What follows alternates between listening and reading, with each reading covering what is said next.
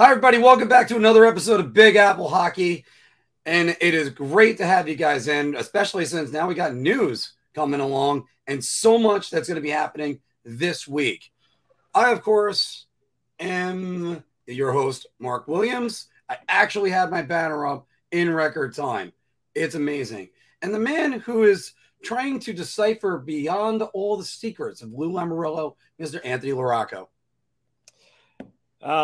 Mark, did someone on this channel happen to say, a while ago that Nazem Kadri is probably a New York Islander? Just asking for the record. Well, not only on the channel, but also in the our group chats every single time. You're like, this is happening. This is happening. More on that in a minute. We're going to be talking about Jesper Bratt and a lot of other stuff in our Bar Talk segment. So stick around. We would love to get 50 likes on this particular broadcast. So if you haven't done it yet, make sure you are hitting that like for us. That is our goal for today, 50 likes. I'm going to start making graphics for that. All right. It is great to see everybody coming in. It's good to see Granny. Good to see MJ and Dave right there. And I just heard a ding, and that was in my room. So let's make sure we get rid of that. And no, not you. Sorry. I'm not sure I understand. Oh, shut up, Siri. That's what you have to say. All right. Anthony, let's go back to the big headline, because it's somewhat of a big headline, because we don't know if it's news, because that's the way things work in Islander land. There is a lot of sources that are around right now. Let me get my microphone somewhat near me as I'm doing this. There's a lot of sources, Anthony, going around right now saying that the New York Islanders have signed Nazem Kadri. And it's not just like some Twitter people. This is Dave Pagnotta, the fourth period, friend of the show, as well as guys like Mark Seidel. I have his tweet right over here that you sent me. And this is the second biggest free agent signing, obviously, of the offseason, and arguably in the history of the New York Islanders. So we have to wait to celebrate it, Anthony. That's the only thing that makes any sense, right? Yeah. So, I mean, a lot to break down here. The news started coming out when Mark Seidel tweeted that, and some people were like, oh, well, who's he? He used to be a scout. And then the telling part was that, guys like EJ Raddick and John Butchergross retweeted it. And those are established guys which wouldn't retweet some nobody or some slob's info there. So, it definitely had legs. Dave Pagnotta pretty much confirmed it. Adrian Dater, Avs guy, also commented on that story and said a player of personnel from the Erie Otters confirmed that Nazem Kadri is signing with the New York Islanders. It's pretty much, like I said, it's pretty much a guarantee that he signed. I had said earlier that the silence on him didn't make sense. The last time a big free agent remained unsigned, even 2 or 3 days after free agency started, you had to go back to 2012 with Zach Parise and Ryan Suter. And before that, it was Ilya Kovalchuk in 2010. So that's how odd and rare it is for a guy of his stature to be unsigned after the first or second day. And truthfully, given all that silence, I was pretty confident that Nazem Kadri was an Islander. I would say after the third day of free agency, when he still was, unsigned, and none of the big insiders really had anything on him, it was radio silence. And to me, when you combine that with prior to free agency starting, he was linked to the Islanders and his history with Lou. I was convinced he was an Islander, and I reached out to some sources, and at that time they really didn't know. But so for me, this isn't too much of a shock. I think the writing was kind of on the wall here. I don't know if Mark will put the visual on here. Lou Lamorello had a decent quote about Kadri from 2016. I do have it right here for you. Who thinks highly of him. Yeah. He's not afraid to give it. And what you respect the most about him is he could take it. He's not a retaliatory type of player, but he'll get you at the right time and at the right place. He's one that I wouldn't mind going into a foxhole with. So we all know Lamorello loves his guys. You know, he's already brought in some of his former Devils and the Islanders. So it really just made sense. And honestly, you know, I'm starting to think, Mark, that the Islanders were really one of that on the day of free agency. It was down to them and the Devils on Gaudreau. I really wonder if that was more of a smokescreen intentionally, and that loose focus the whole time was on Nazem Kadri. It really wouldn't be surprising at all if they put in the groundwork for this deal when free agency started at noon. So, yeah. And as far as when it's going to be announced, we don't know. This is how it Lou very operates. Well might be October 11th. I know the deal. I know, you know, Islander fans are frustrated and just some fans in general, like what is with this guy? And I get it. You know, I'm there with you. But he does these things for a reason. You know, he for whatever reason, he feels compelled to hold this back. Whether or not he thinks he's fooling a general manager with not knowing how much cap space they have, I don't know about that. I think these days everyone's smart enough to really understand what they're working with. But regardless, this is what he decides to do. He put it in his draw. And Mark, what did Thomas Drance, the Canucks writer, write a week and a half ago regarding Kadri on a radio spot? I sent you the tweet. He's like, yeah, I think that contract's in a draw somewhere. So this is just how Lou operates. And you know, for Islander fans, last year it wasn't until September 1st where he announced the extensions for Palmieri, Cizikas, Sorokin, and Beauvillier. So we might have to wait another month to get the news on this. And Parise he didn't have his first media availability with the Islanders after he signed until September 10th. So it might even be longer before the Islanders officially announced this Nazem Kadri deal. So a lot to unpack here, but it seems like Nazem Kadri is a New York Islander, and yeah, it's a good ad. It's a good ad. He's a great hockey player. Now, there's still a lot to unpack with this. For instance, this, like I said before, this is going to be the biggest free agent. Hold on, sorry. This is going to be the biggest free agent signing in New York Islander history. Here's a couple other things that, just to say, if you remember when the New York Rangers signed Vincent Trocheck, you could see live on air when Anthony broke, it's a 7-year term. And my reaction was, what realistically should be the deal for Nazem Kadri? Well, I mean, prior to free agency starting, you were hearing these reports that, you know, you're talking $8 million on a 7-year term and these really high numbers. For a 31-year-old center. Yeah, I would be surprised if he got that. My hope is, at least, I mean, listen, I'm going to be happy that Kadri's an Islander either way, because right now, realistically, the Islanders' window is the next 2 to 3 years. So I'll worry about if it's a 7-year deal. You know, it's going to be unfortunate, but at the end of the day, if this is what propels them to win now, it is what it is. But with that said, in a perfect world, I would hope it's a 5-year term at most. But we'll see. I mean, I don't know. Again, Lou and Nazem have that relationship, so I don't know if that maybe helps with getting Nazem to agree to 5 years.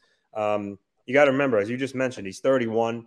This is really going to be his last chance at a big payday. So he's going to want to set himself up for good here. So, you know, 5 years, he'll be 36 at the end. You know, will he still be able to get another, you know, 2-3-year deal after that? I don't know. So, you know, I hope 5 years. But we'll have to see. And like I said, we probably won't know until September.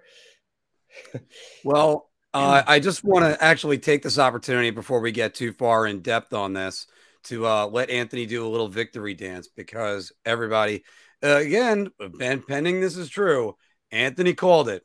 He said this all along, so go right ahead. You can do like a little shit. Nah, like I said, it's just, for me, it was just kind of connecting some of the dots. And again, it's rare when you see a player of his stature unsigned that long, with also radio silence attached to it. You know, so what really pushed over the edge for me was, though, before Seidel's tweet, Greg Wyshynski from ESPN had a story on Kadri, and he reached out to his agent. I don't know if you saw it. I might have sent it to you as well, but the agent simply said, I cannot comment on my client's contract status at this time, which for me, that clinched it. Because if he was really out there fielding offers, what agent doesn't pump up the tires of your client? Oh, Nazem has, a bunch of teams he's considering and offers he's going through. And, the kind of pleading the fifth there, that sealed it for me.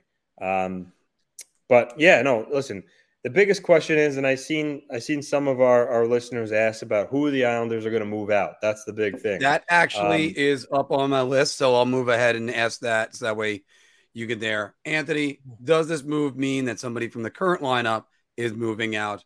I see to you now to finish that thought. It definitely is. A lot of Islander fans are hoping for Josh Bailey. I mean, that makes the most sense. 2 years left at $5 million. The good thing is his actual dollars owed is less than his cap hit.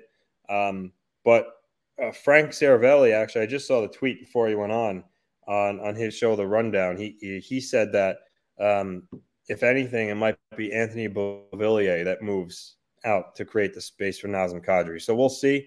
I would prefer to keep Beauvillier. Obviously, he's much younger. I know Beauvillier has more value due to his age and, skill level.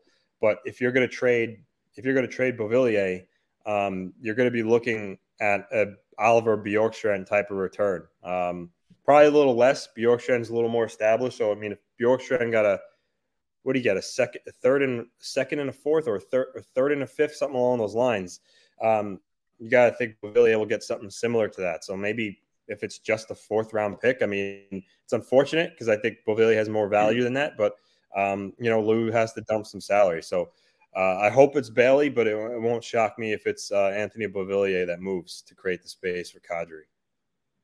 All right, because, again, we still have a lot to unpack from this move. But also, just before we get – Anthony? The other thing is a lot of, Islander fans and – people are just questioning, Kadri's a center. Now they have, with his signing. Wait, that's going to be my next question. That's actually my next question. But so you go ahead. First, hold on. I just wanted to say this. I also just wanted to let everybody know. Everybody check out Manscaped. Use the promo code BAH for 20% off and free shipping. And because you don't want to look like a fuzzball. There you go. Gotta get those in so that way we can eventually – do more of these shows. And also, everybody, by the way, this week at 2 p.m., although we might be recording it just privately and then publishing it later, we're going to be interviewing Carolina Hurricanes defenseman Jacob Slavin. So stay tuned for that. So, Anthony, yeah, exactly what you started to allude to, and Islander fans want to know this right now. You have four centers on that team, Barzal, Pageau, Kazizikis, and, of course, Brock Nelson coming off a career year. Who is the one that moves to the wing for Kadri? I mean, my guess is that the plan would be to move Barzal to the wing, lessen his defensive responsibilities, and have him play with Kadri. Because we all know Kadri is not going to replicate his 87 points with Colorado last year. I think that's pretty much well known. However, Kadri has twice prior had 30-goal seasons. They're actually back-to-back, and they were both 32-goal seasons. So he does have the ability to finish. So I think if he plays with a talent like Matt Barzal, at a minimum, I think Kadri could record 60 points next year. So I think that could be a good match. I've heard maybe move Nelson to the wing because, he scored 37 goals, and he's more of a sniper, so playing with Kadri could be good. I get that, but Brock Nelson over Barry Trotz's tenure has really developed into a solid two-way center too, and he really found his game at center ice and his confidence. So I don't think moving him to the wing would be best. I think Barzal would be the one to move to the wing, but I get the notion that Islander fans wanted a scoring winger, but man, adding Nazem Kadri, now you have five legitimate NHL centers. And Mark, what did you say a while back about the Islanders? About winning the center Islanders matchup, win the matchup center, the time. Matchup at center every time. And now, if you add Kadri to that, I mean, there's so many things Lane Lambert will be able to do that could just be a nightmare for other teams with opposing matchups. I mean, you're talking, again, five legitimate NHL centers with Barzal, Nelson, Kadri, Pageau, Cizikas down the middle. I mean, he can move Kadri with Pageau for a shift or two if you really wanted to shut down a line. Imagine, let's say they're playing Tampa in the playoffs and you really want to shut down that Kucherov line. Imagine putting Kadri and Pageau out there against them. I mean, so the options that it will give him to have another center like Kadri in the lineup, I mean, that's just, it's amazing. They would be a really big challenge to play against other teams with, having that flexibility in the lineup. Anthony is way ahead of me on a lot of these things, because the next comment I had, and by the way, I've said this before, before we get off this banner that I have, is I think Barzal, it's better with his skating ability if he is at center. But you know what? It decreases his defensive responsibility, and then now you can really open him up as an offensive player if he moves to the wing. I actually think that's a good move to move him to the wing. If not him, I would say JG Pageau. Yeah, Pageau. Yeah, maybe. But Pageau is such a great center, has such a good win percentage in the circle. Moving him out, I mean, I don't know. You could, like I said, Lane Lambert has a lot of options. He has a lot of options. A lot of options, because I was going to ask you, how much does this signing make the Islanders better? Do you know what the worst thing would be if it ends up where he doesn't sign, and then we did all this for nothing? But yeah, pretty significant. Kadri, like I said, even if he doesn't score 87 points again, which he won't, he's still a 60-point forward who could score. Really get under your skin, play really good defense. So, adding him to this Islander group, on top of Romanov being added, who was a huge upgrade over, Andy Green and Char, whatever they had out there. They're going to be a much faster team, and a much better team, frankly. And then obviously you have Sorokin in goal, who's, one of the best. So I think Kadri and Romanov propel the Islanders back into the playoffs for sure. Especially if they still get the same goaltending. So, yeah, perfect world. Would I have liked a legit scoring winger like Vladimir Tarasenko? But Lou likes his character guys. He likes the guys that bring those intangibles as well as skill. And they're going to be a really hard team to play against with Kadri in the lineup for sure. So I think it makes them much better. Now, let me just throw this stat out at you for a second, because the New York Islanders already have 10 players that will be over the age of 30 by Thanksgiving, and Nazem Kadri would be 11. In a league that keeps on trying to get younger and younger, is that going to be a problem for the Islanders? Yeah. Again, his age, if they give him a 7-year deal, like I said, I won't be happy. But, the guy is still playing at a high level, and it will probably remain that way, I would say, for at least the next 3 years. And Lou, like I said, Lou is 80 years old. He wants to win a Stanley Cup. So by him adding Kadri, that just shows that he's ready to win now. But don't forget the Islanders.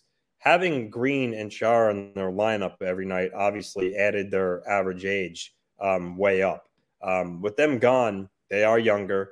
And then the most important factor is, people could point at the age of, like some of the guys like, Nelson, who's still very young, but some of the, I would say, the older young guys, if that makes any sense, they're young where it matters. Matt Barzal, Noah Dobson, Ilya Sorokin, they have youth in very important positions in those three. Ryan Pollock and Adam Palak are still fairly young. So I don't buy the notion that, that the Islanders are this team where in 2 years from now they're going to be in really bad shape, because some of the, again, the guys I just mentioned are young, and that's not even considering Oliver Wahlstrom, who's young. So they're honestly in a good spot, regardless of Kadri being 31 and adding him to this roster. And then, of course, DeFore is if he makes the lineup. So that would be another one. And remember, Romanov's 22 years old. So, yeah. Well, I'm glad you mentioned Alexander Romanov because the Islanders currently, now this is without Kadri on the books. So they still have Dobson, Romanov, and Bellows are all RFAs. How much real? Yeah, they're relatively unsigned. Everybody, they're signed already, but right.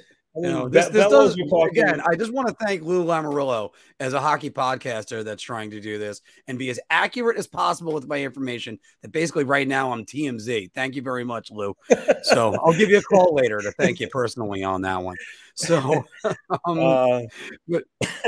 so realistically speaking, give me the contracts for all those guys, what you could see. And then assuming Beauvillier is the one that's traded or Josh Bailey or both. Even that could also be a possibility, but let's start with Bellows. Bellows hasn't really proved anything right now, so Bellows is going to be nothing more than $1 million, at most. I could even see it still being, something like his qualifier from what he was making last year, maybe $975K or whatnot. So that's that. Romanov, I think he's going to come in about at $3 million AAV roughly. And then Noah Dobson's a tricky one. Do they go long-term with him? 8 years. If they give him 8 years, that's going to drive. I think he's going to get more money. So you're talking, $6 million plus. If they do a bridge, I could see that being around $4 million, $4.5 million. We got to remember, Noah Dobson's still very young. He just had a 50-point year. If him and his agent, with the salary cap going to be going up in the next couple of years, he's going to probably bet on himself and realize that he could get to even a higher level. So I think for him, it would make more sense to do a bridge for like 2 years. He keeps growing, getting better. Then he cashes in 2 years where the salary cap's higher. The Islanders can afford to pay him more. So I think the Islanders will probably try to get him a longer term right now, but I think he's going to want to bridge because I think he believes that he can get to another level and make even more money. So that's my thought on Noah Dobson right now. I could just see Lou in the negotiations where he could even say it in the third person. Lou doesn't overpay. And yeah, I think Lou is definitely at a bridge Dobson right now. And I don't think he's going to be getting Adam Fox money or anything like that. And like you said, 50-point season. And if I recall correctly, he had the most goals for defensemen after December 1st, right? Yeah. Yeah, or roughly in the top three or so. Yeah, there you go. So, and the other thing that I haven't had this confirmed by anybody, or this is just my own speculation, but so we mentioned Kadri, they didn't really need another center, 5 centers. Everyone's talking about who's going to move to wing, and again, I'm just spitballing here. I don't think it will happen, but it's possible that if Lou really maybe wanted to shake things up even more, he could move an existing center for a scoring wing. I'm not saying that's going to happen. I don't think he would do it. But, again, if he looks at this lineup and says, okay, 5 NHL centers, maybe he moves a center for a scoring wing. Who would that be? I'll leave that for everyone to speculate. But my guess is if he didn't intend to do that, you're probably looking at moving a Brock Nelson or Matt Barzal, because Pageau, while he's really good, I don't know if he has the type of value to bring back like that upper echelon scoring wing. Whereas and not at 3 years at, I think it's $5 million. Just want to make sure I get that number right. 3 more years at $5 million on his contract. Whereas on top of this year, he's signed to 2026. But if you're putting a guy like Brock Nelson, who has a ton of value, I mean, there'd be a lot of teams that want to get his hands on him to be their second-line center, or for a weaker team, their first-line center, or even Barzal, forget about it. They could get a really, really good scoring wing from one of those guys. Again, if he really wanted to shake things up, he could go that route. All right. Like some people I've heard talk about revisit the JT Miller talks. Does Lou try to maybe move Brock Nelson to Vancouver in a hockey deal for JT Miller? Vancouver gets another really strong center. The Islanders get a scoring wing. Again, I didn't think he would move Nelson or Barzal, but again, if he really wanted to shake things up, he could move one of his centers for a scoring wing. So that's just some more speculation. But I think the most likely outcome is move Barzal to the wing. All right. Well, there's a lot of great comments that are down below. Yeah, we got to get some of these. Yeah, but we're going to move on to Bar Talk. We'll get to more of your questions, especially on this later on. Put all your comments down below. Don't forget to like us and subscribe if you haven't. And also, by the way, we're trying to get to 50 likes for this video. So if you haven't done it, try to do it for this video. And, you know, it really helps us out. Got to get us into the algorithm. Got to spread the BAH virus. And we're going to go on. We're going to talk a lot more hockey stuff, including the New Jersey Devils, which made some news today. And we're going to go to our Bar Talk segment. I'm going to take a shot on this one. I'm going to say beer. I'm buying everybody around on this. Oh, my God. So, and I say it again, I have to change around that intro because I'm still using the old stuff that we had. I mean, heck, Phil is a lot skinnier now. So, and that's just for starters. Everybody, welcome back to Big Apple Hockey Bar Talk, where we are gauging our confidence on NHL topics based on our choice of drink. Are you so confident you're going to buy everybody around? You're so you're just going to have a shot, and you're in the middle. So just give me a beer, all right? So play along with the comments below, and like I said, this is actually a first for me. I'm starting with the New Jersey Devils topic right now because Anthony. Jesper Bratt re-signed with the New Jersey Devils on a one-year, $5.45 million deal. Couldn't get it out of my mouth for a second. The New Jersey Devils should have locked up Jesper Bratt for long-term.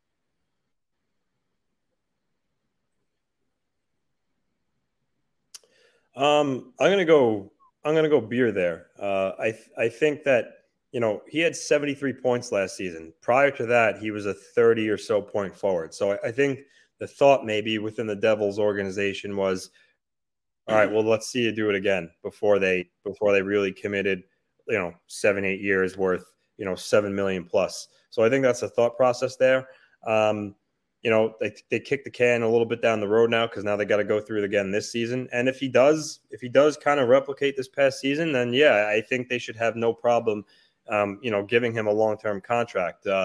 But I could see why they didn't, just because, you know, his whole career thus far, he was a 30-point forward and then, you know, bam, 73 points last season. So I do think he is a very good player. I think he will be a guy that scores, you know, 60 or so points. But again, I do understand maybe being a little hesitant to give him, you know, really big dollars after one really good year. So, but I think he should be a fixture of that team long-term. I think they should have locked him up long-term and probably gotten a little bit closer to, if they wanted to give him the Andre Palat money, go right ahead. So I'm going to buy everybody around on this because I did the Devils postseason wrap-up on BigAppleHockeyPodcast.com. We're adding more articles every single day, although we haven't added any in about 3 weeks. So bear with me on that. I got to tell you, Anthony, it's he doubled all his career numbers. And if he didn't double, he went well beyond that because career high in goals, career high in assists. And he was a -1, I think, on a team that had like an ungodly low goal differential. There was like, they were like -50 or something like that. I have to look it up off the top of my head. But anyway, I think he's going to be a player. I do. Now you don't have to pay him $8 million in 8 years. You could have done exactly what the Andre Palat money is, because Palat never scored. He scored 20 goals 1 year in his career. That's it. Yeah. And he plays most of the time with Stamkos and Kucherov. So you could just hand that to him and look out for that line. That line might be pretty good if it's him, Heischer, and Palat. So we'll see about that. I mean, I'm trying to figure out where Andre Palat fits on the Devils, but he's going to fit and he's going to be a good player for them. Back to Jesper Bratt. Yeah, I think you take him, lock him up right now while he's still pretty cheap. That's just me. Speaking of Jesper Bratt, who, by the way, blossomed at the age of 24 for a career season, Jesper Bratt is proof that the New York Rangers need to be patient with Kako and Lafreniere. And I know Ranger fans, we want these guys to you want these guys to absolutely just blow up right now, or get rid of them or trade them, especially Kako. I hear that all the time, but I'm buying everybody around on this one again, Anthony. You got guys that you have to invest the time and actually develop them. This is what the Rangers need to do. They need to play these guys. They need to absolutely get one on power play one, not Ryan Strome, and get them more exposure, more ice time, get them used to all the situations that you can. And I shouldn't be talking about this in year 4 for Kako or year 3 for Lafreniere. So I understand they went to a team that was just on the verge of making the playoffs, but I mean, the Rangers, they got to develop these guys. So, yeah, I'm going to go beer. I think with Lafreniere, there's definitely still time for him to be the player that it kind of everyone expected him to be, going where he did in the draft. Kako, I'm not so sure on. I know last summer we were talking about if Kako has another underwhelming year, you know, is that it for him? Do you look to move him? And now we're saying it again. Now, because I really do think you're at the point where if he has another year where he's a 30-point forward, I think it would be at that point now where he's been in the league long enough where his value wouldn't really be that high anymore. And the Rangers just ruined a chance to get to turn him into another good asset. I think at this point, he could be a really good kind of like defensive forward who chips in maybe about 30 or 40 points. Maybe I'm wrong. Maybe he breaks out, but I think I've seen enough of him in a sample size to know that I don't think he's going to be that 60-point player. I don't. So, with Lafreniere, yeah, you got to be patient with those guys. The Devils were with Bratt, and so far, you know, going to last season, they did the right thing.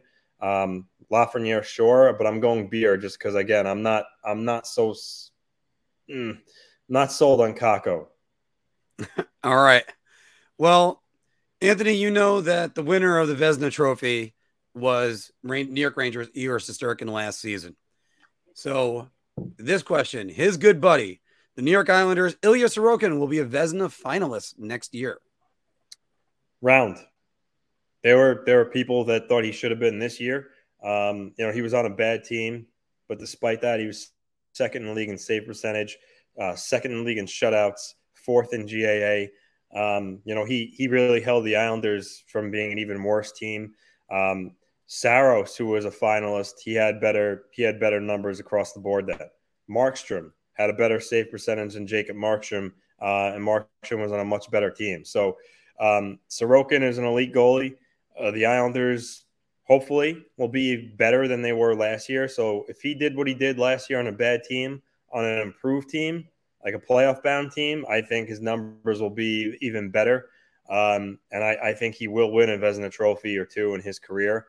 But I think next season – yeah, I think he will be. And like I said, in my opinion, he should have been a finalist this year. But for sure, I think he will be. You've been talking him up all year, and now you got me on the train too. I know I've already bought 3 rounds today. I'm starting to run out of money, but fortunately, that's why that's credit cards.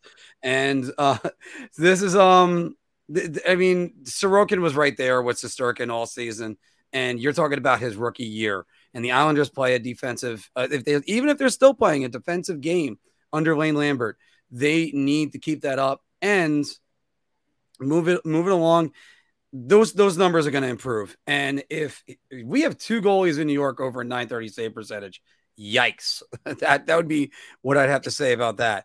Because Sorokin, I think, what was it? It was something ridiculous, like .928, something like that, his save percentage. It was .927. 927. Okay. Sorry, I was off by 1,000th of a point.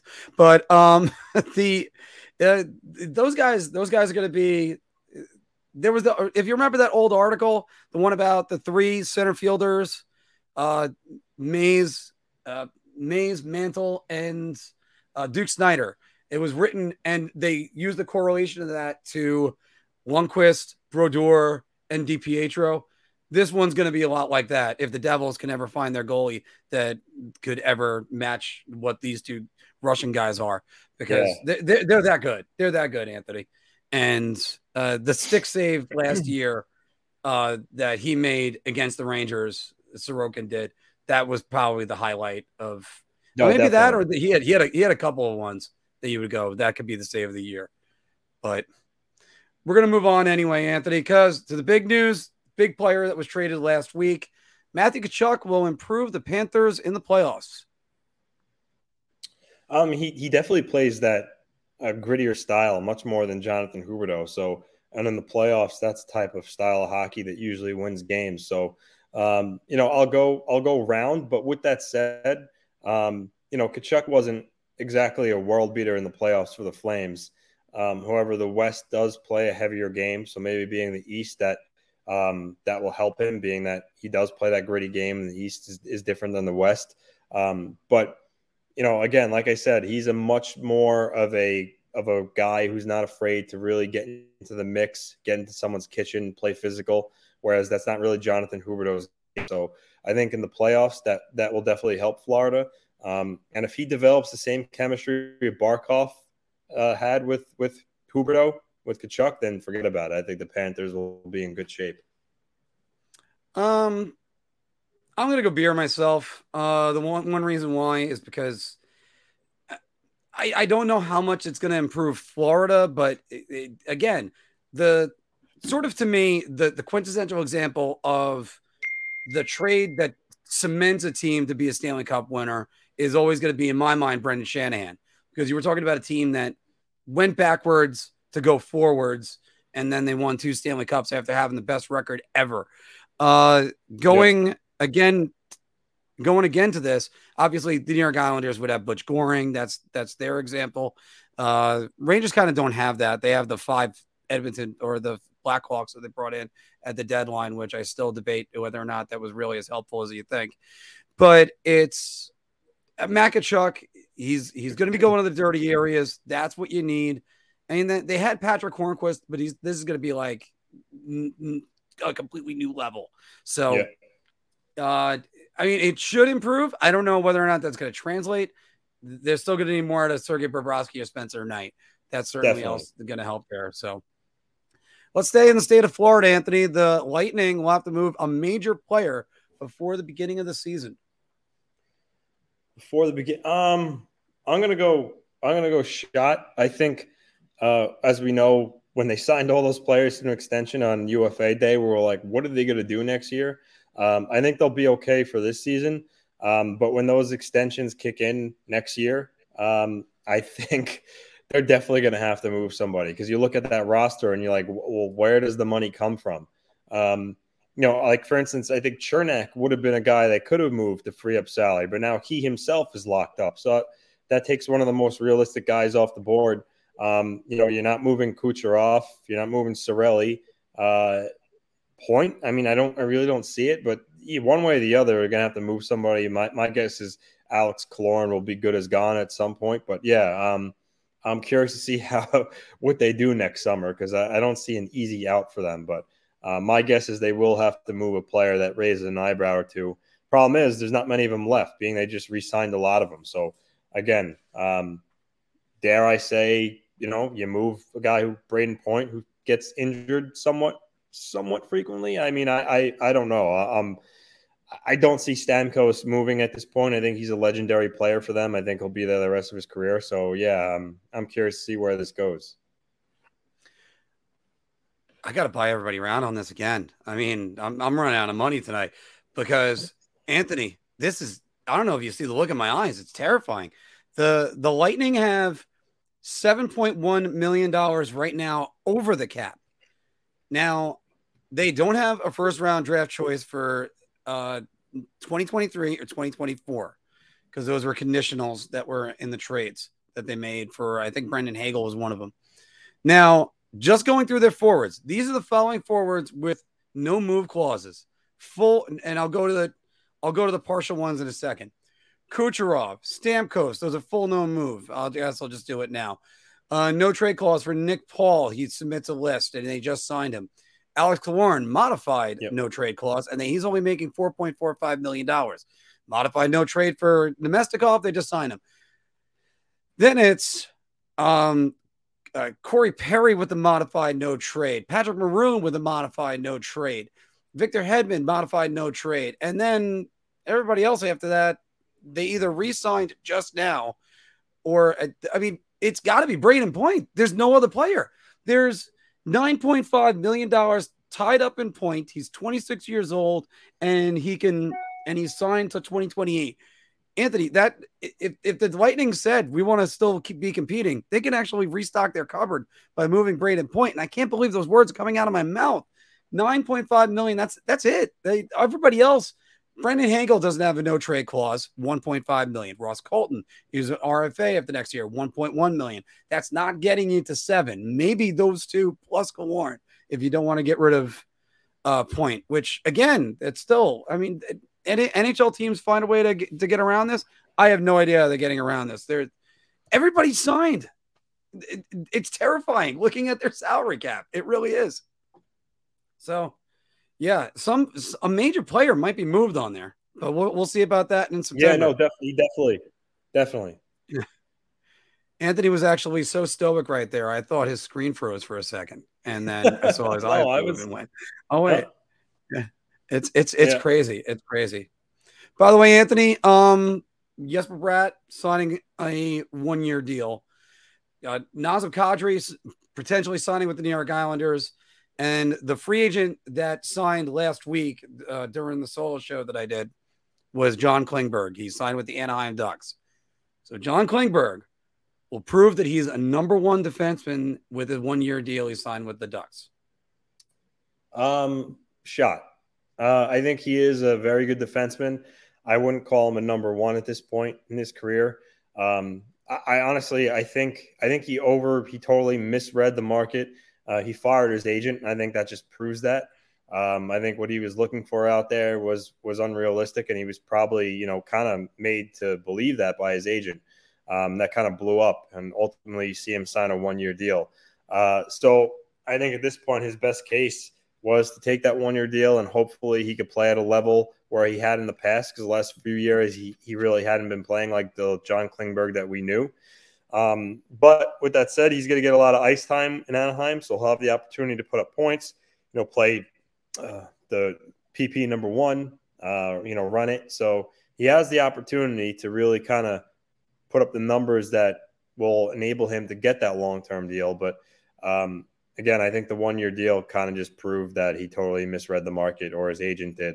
But at the root of this question in Anaheim, I don't think he's a true number one elite defenseman. I think he's a really, really good number 2 guy, but I don't think he's a number 1. I got to go with you. And finally, down the shot. And I like Klingberg as a defenseman. I'm trying to figure out where he's going to want to go and what potentially a contract could be for him. If he's thinking he's going to make $8 million or even $7 million, that deal's not there. That deal is not there. So it was 1-year deal with Anaheim. He's there. I mean, obviously he'll take the number 1 job over Kevin Shattenkirk, and Kevin Shattenkirk will fade to the second D pair for power play 2. But it's definitely a shot. He's not really. I don't even know where that team is for him. Like I'm baffled trying to come up with a team that's going to pay Klingberg to go there. I mean, Vancouver isn't going to do it. They're like, we already got enough Swedish defensemen, and we have OEL. He's basically you anyway. I know Seattle and Detroit were really hot after him. I could see him landing in one of those two markets. They would have been my guesses, but again, I think Detroit was my guess too. By the way, on Anaheim this year. Yeah. Yeah. I mean, he could do what Taylor Hall did. Taylor Hall took that 1-year deal in Buffalo, then came back and eventually signed long-term in Boston. So I could see a similar thing happening with Klingberg. Yeah. And my only answer for that with Boston is you idiots. So Like, I mean, Taylor Hall, I mean, he is just – there are players I'm critical on. Taylor Hall was the most invisible superstar. He's the most overrated player in NHL history, in my opinion. Oh, wow. There you go. All right, I'll go right out and say it. So it's you know, and by the way, next week we're going to have Taylor Hall on, so that way I can say that. No, just kidding. It's Taylor Hall. I think he's making $6 million this year. Does anybody remember anything Taylor Hall did this year? Anyway, yeah. So that was Big Apple Hockey Bar Talk, and where we were gauging our topic on NHL topics based on our choice to drink. And I didn't see whether or not guys were playing around. Hopefully you guys were, but we're going to go one more segment before we start taking questions, the more interactive part.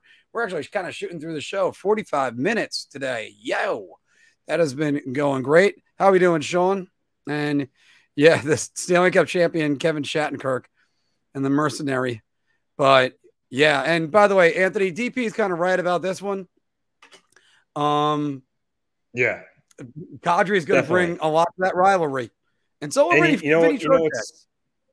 funny. A lot of Ranger fans had interest in Nazem Kadri, but you know, unfortunately, the Rangers weren't able to make that work salary-wise. But those same people that wanted him are definitely going to hate him once they see him playing for the Islanders and with the way he plays the game and, you know, getting in people's faces. So it's going to be fun. It will be fun. Which, by the way, once again, everybody I don't have to say we're trying to pay the bills. We're actually not getting there yet. But once again, you go to manscaped.com, use the promo code BAH for 20% off, for also free shipping. And, you know, that's basically telling them that we send you. I use their products all the time. And trust me, it's very smooth down there. You don't need to know anything else. So everybody, but I have actually a brief on the mark to talk about. This prediction that's right up here. Being single most of my life. Or just yell at Larry Brooks like every other New York Ranger. Anthony, I was watching some videos on Twitter yesterday, and it's been a while, everybody, since I've been to a Mets game. I've been waiting to go to my first Met game of the year. Thank you, Johnny, very much. Oh, wow. Thank you, Johnny. And by the way, I hope the back and neck is doing better. So, wow, Johnny for the win. Thank you very much. We can't say enough. Wow. August, all right. A little bit but, all right. Is that good? What was that? Anthony, so the Mets have a routine when a player enters a certain player enters the field. And I'm going to show this video of it right now. And it baffles my mind, and I'll get onto this in a second.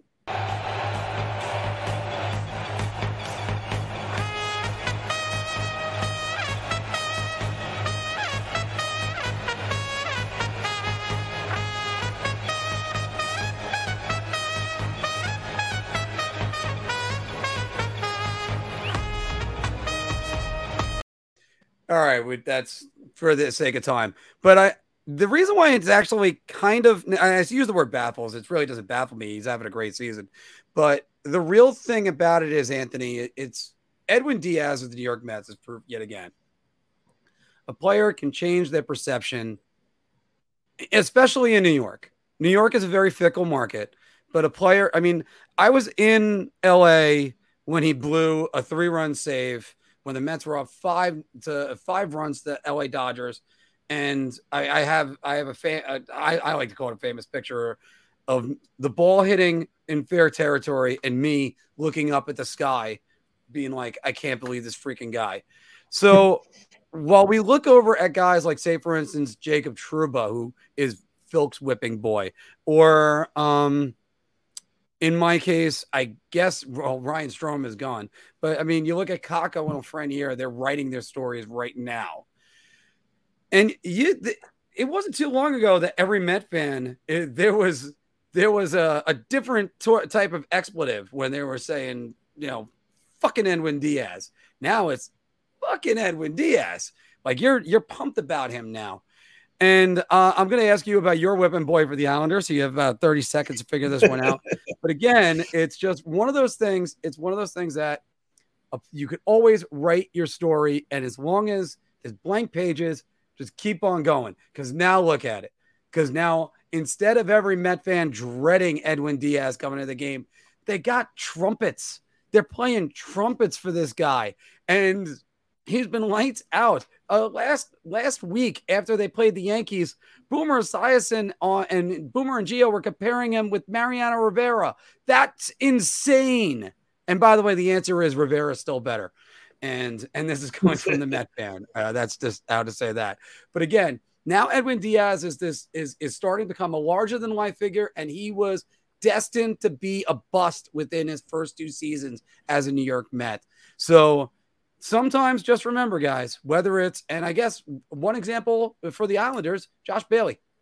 Josh Bailey, if people thought, oh, he was going to be the second line center, blah, blah, blah, blah, blah. He goes up, plays right wing with John Tavares, becomes an all-star, has a career best season, signs a huge deal. And then what happens?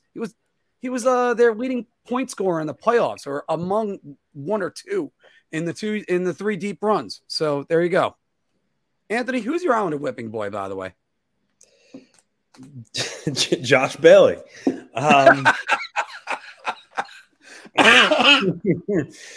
Yeah, you know, Josh Bailey's a very polarizing figure for the Islanders his whole career. You know, if he's not the one that's moved here, he's going to play his 1,000th game all with the Islanders this season.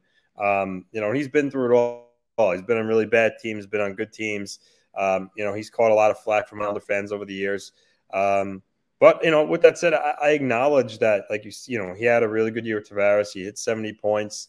You know, he is a good playmaker. I'll give him all that. But sometimes he's just so frustrating because sometimes you watch him and he'll just make a really dumb pass or similar to Ryan Strome. You know, he kind of passes when he really should have really should shoot. I can't even tell you how many times where it seemed like he had an open net instead of shooting, he made a pass. You know, so he's been doing that his whole career, kind of just frustrating the hell out of Islander fans. And you know, some of it's unwarranted because again, I do acknowledge, you know, he is a, you know, a 40, 45 point guy, 50 points. I mean, the 70 point season, I think it was an outlier, obviously.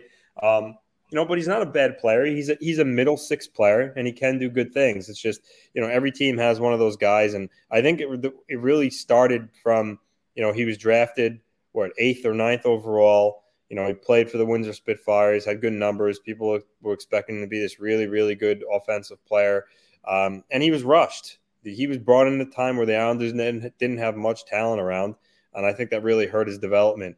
And I think a lot of Islander fans, because of all that, he's always been one of those guys that just, and you know, just you kind of just get frustrated. Oh, Josh Bailey, you know, it is what it is. But I mean, he's been a great player for them, the community. It's just sometimes he gets a lot of flack, including from someone like myself. But yeah, he would be my choice.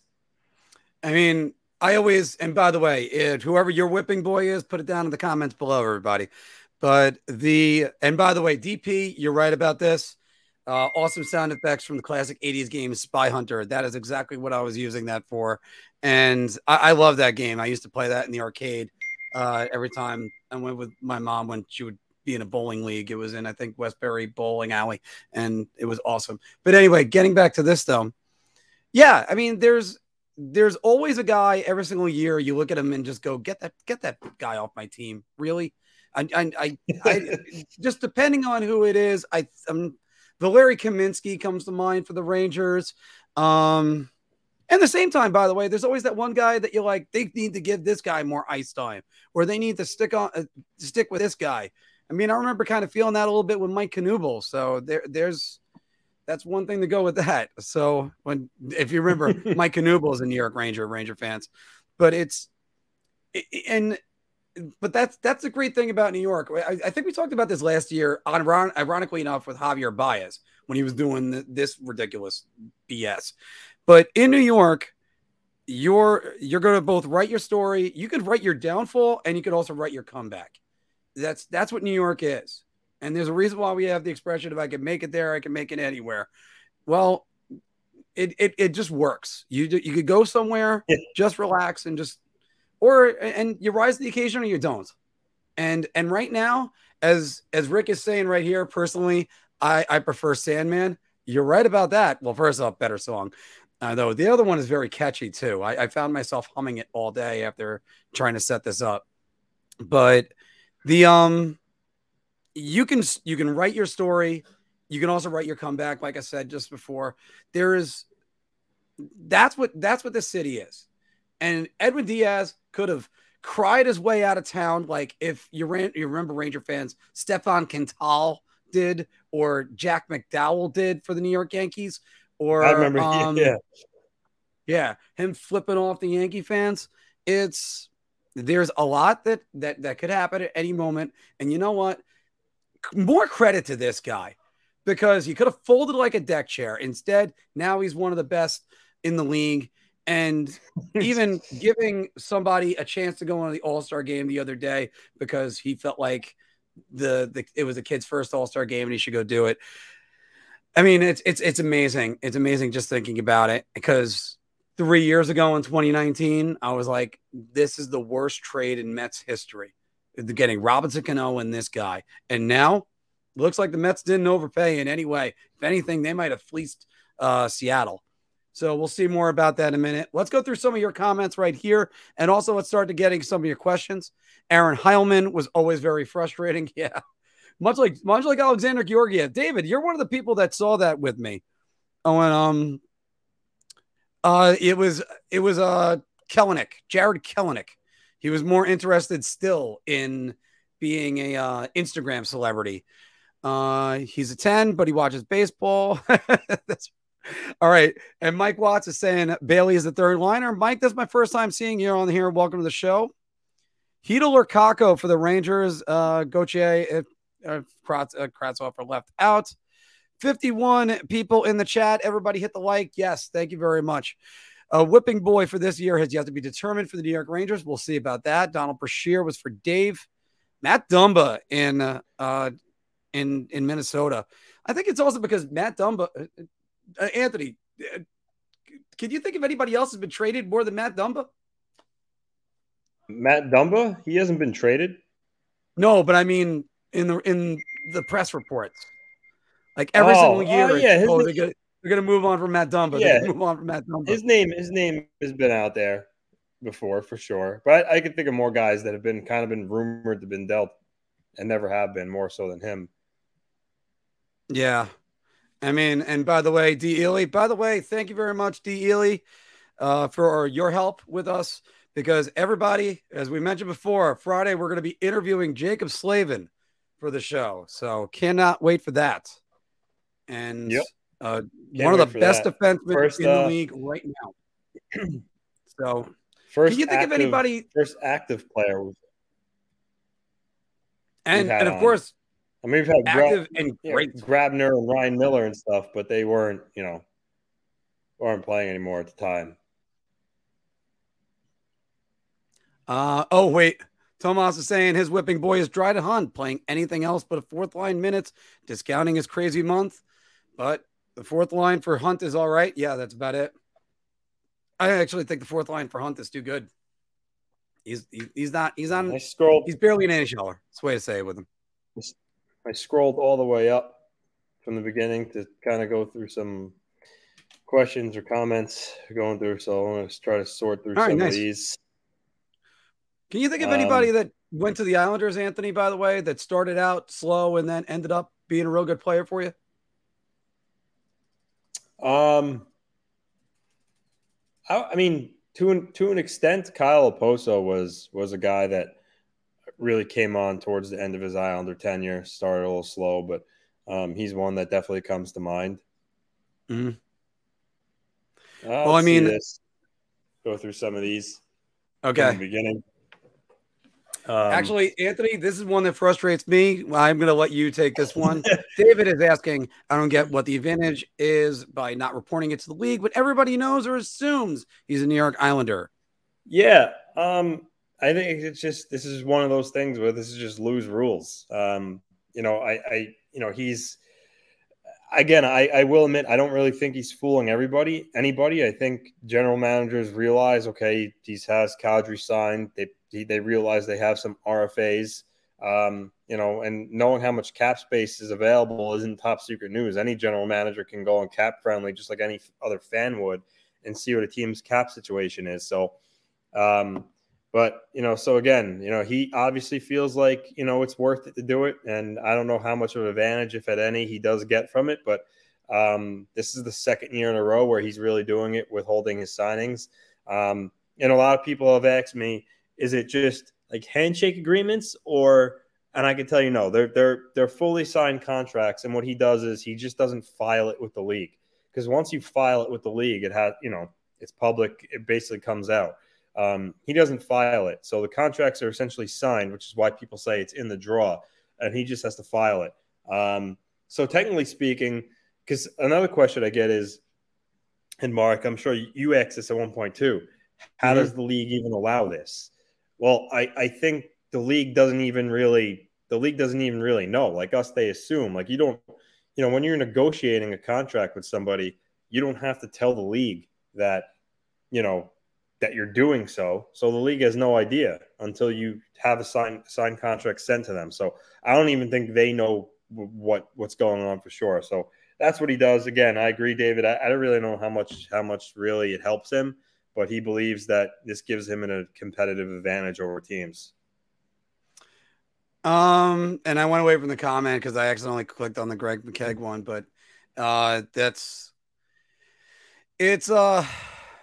it's frustrating for us, but again, it's like, how do you legislate that you have to turn in the filing on that? It's almost impossible to legislate that. It's like trying to figure out NBA players or just players talking to each other and calling that for tampering.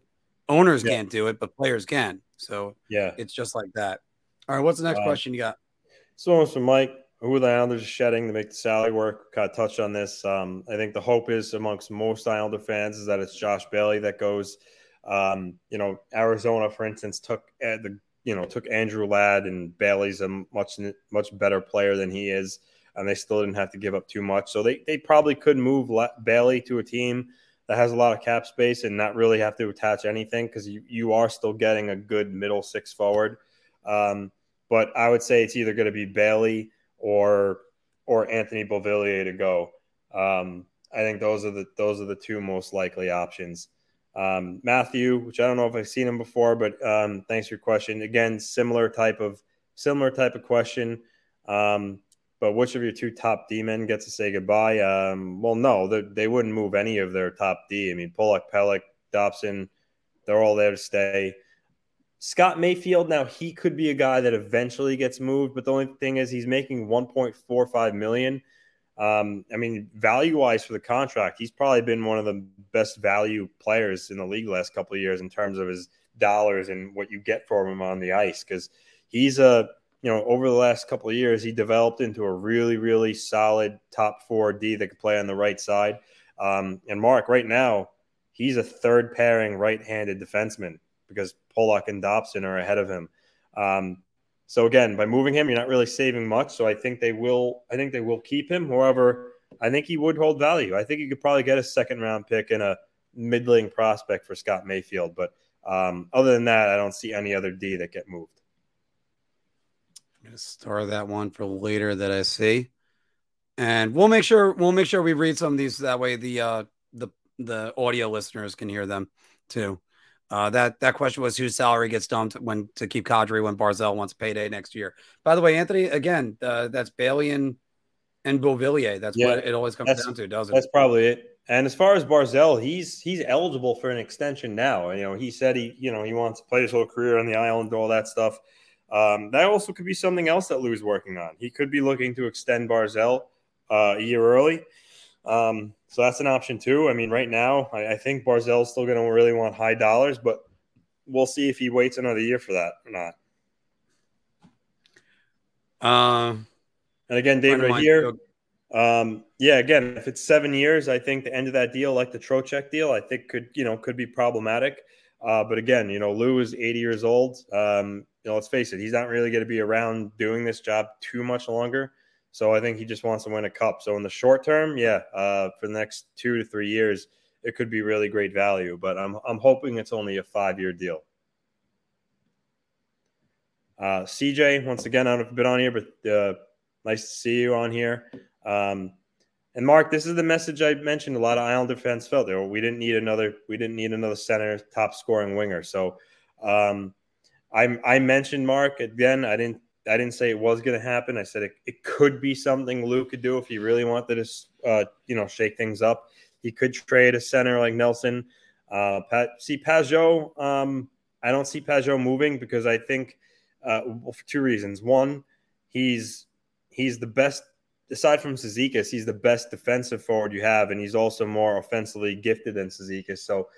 And the other reason is he wouldn't bring back an elite scoring winger, where I think Barzal and Nelson could. So I think Pageau is here to stay. If anyone, it would be Nelson to move. But I get the premise of this, but I don't see Pageau moving. I think if anything, it would be Nelson would go. But even that, I'm really not sold on. So by the way, this is Stat Boy Steven from Wardy NHL, who is saying Kadri is a great ad for the Islanders. But actually, sorry, Rangers Review is the name of the channel now for them. Kadri is a great ad for the Islanders, but there's a reason to be cautious, for Kadri's career year happened in a season where scoring was historically high. Still a great ad for them. You know what? Right. I think the biggest thing about Kadri on that, Anthony, is that how did I always say Nazem Kadri's seasons ended with a suspension? Not one. No. You know what? He, again, like Steven said, he's not going to replicate the 87-point season, but he could still be a 60 point guy at a minimum, especially if he plays with Barzal. Who knows? Maybe he has really good chemistry and he does hit 70 points if they play on a line. So, but that's to be determined. Speaking about which, we're looking at doing a prospect show with Rangers Review. More on that. Stay tuned this weekend. Uh-huh. So, JP, first time seeing you. Welcome to the show, and great picture with the dog. I really wish I could see Gaudreau, Blaze, and Mott on the same line. Fingers crossed for a miracle Mott signing. You know what? Yeah, I got to agree with that. And I would love to see Tyler Mott back on the New York Rangers. He is a hell of a player. And I was very much, I liked what I saw from him. Who knows? He could always just sign elsewhere. Like, a team that's not going to make the playoffs and then say, all right, we'll get you back at the trade deadline. But yeah, I don't think it's going to happen. One guy that I would love to see on this New York Rangers roster next year is Will Cooley. I would love to see if he can make that jump. We're going to see about that one soon enough.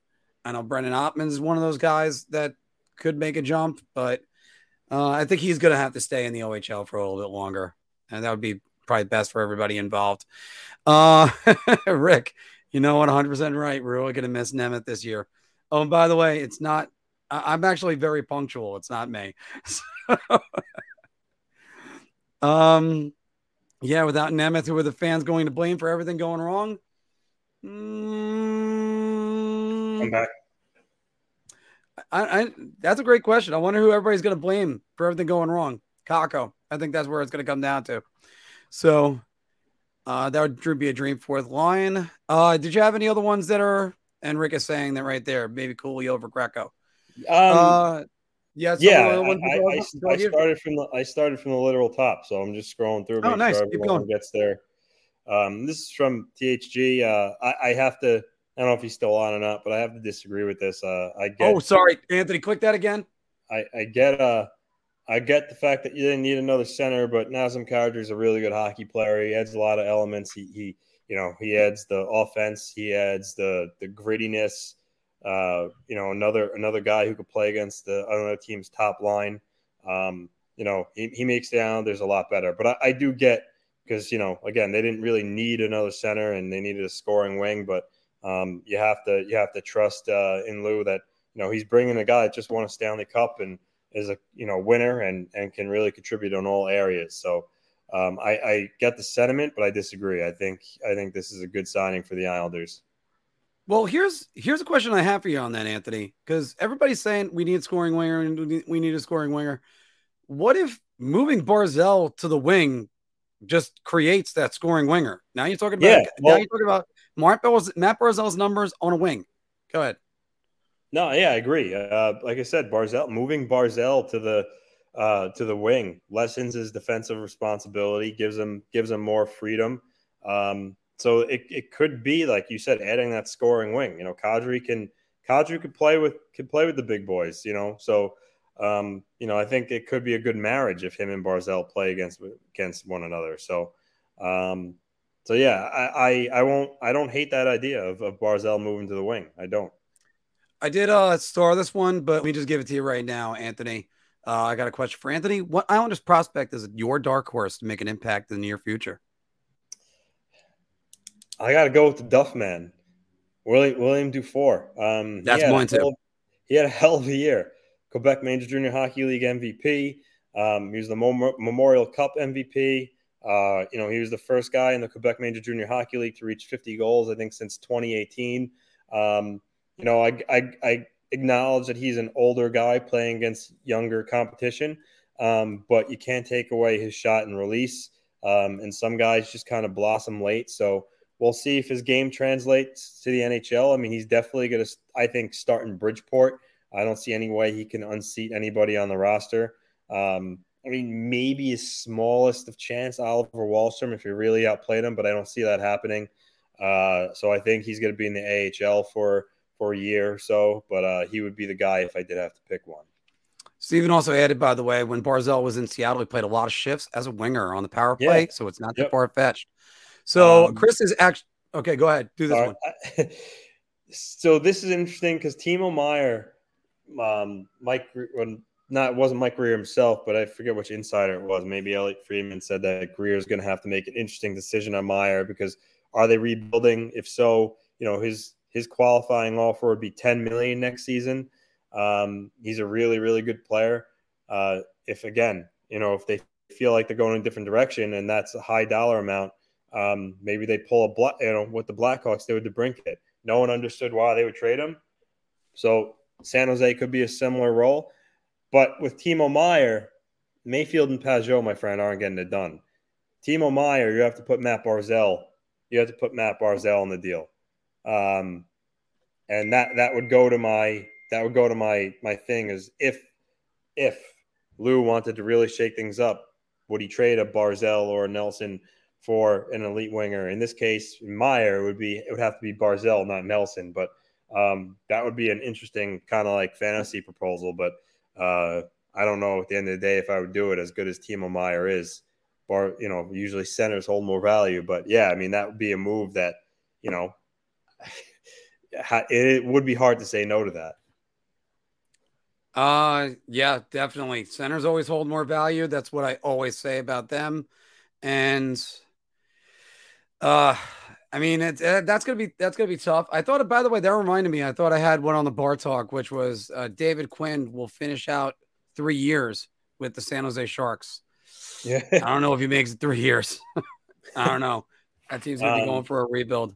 This one earlier, could you see a one-year deal? I know Klingberg just did it, but I don't see any way that Kadri would agree to a one-year deal, even if his good relationship with Lou. You know, he's 31. It's too risky. It's just one chance at a big payday. Why was if he takes a one-year deal, he gets hurt? That would significantly, affect his ability to get a big long-term contract next year at a high dollar amount. So I don't see any way that would happen. Gone through earlier, mentioned Carrillo's landed in Minnesota. I saw that article from the Wild beat writer Mike Russo. I know there was some speculation that things really weren't looking good for him in Russia, so that's good. I think all Wild fans are taking a huge sigh of relief right now that the Carrillo the Thrill is back in the States. Oh, wow. Hey, Anthony, I never considered this either, but Mike is saying Barzal lowers his value by moving to the wing, which is also a win for the Islanders. Yeah, I mean, I suppose that could be true. Yep. But then again, who was the highest paid player in free agency this year? That was a wing. Johnny Gaudreau. Right. And he's a wing. Johnny Gaudreau is a wing. Well, that's what happens when you, But I don't think that has any. I don't know. I don't think it's got any legs. I did see a comment, I guess an interview Panarin did in Russia, and he said that, you know, it would be impossible for the Rangers to trade him because of his no move.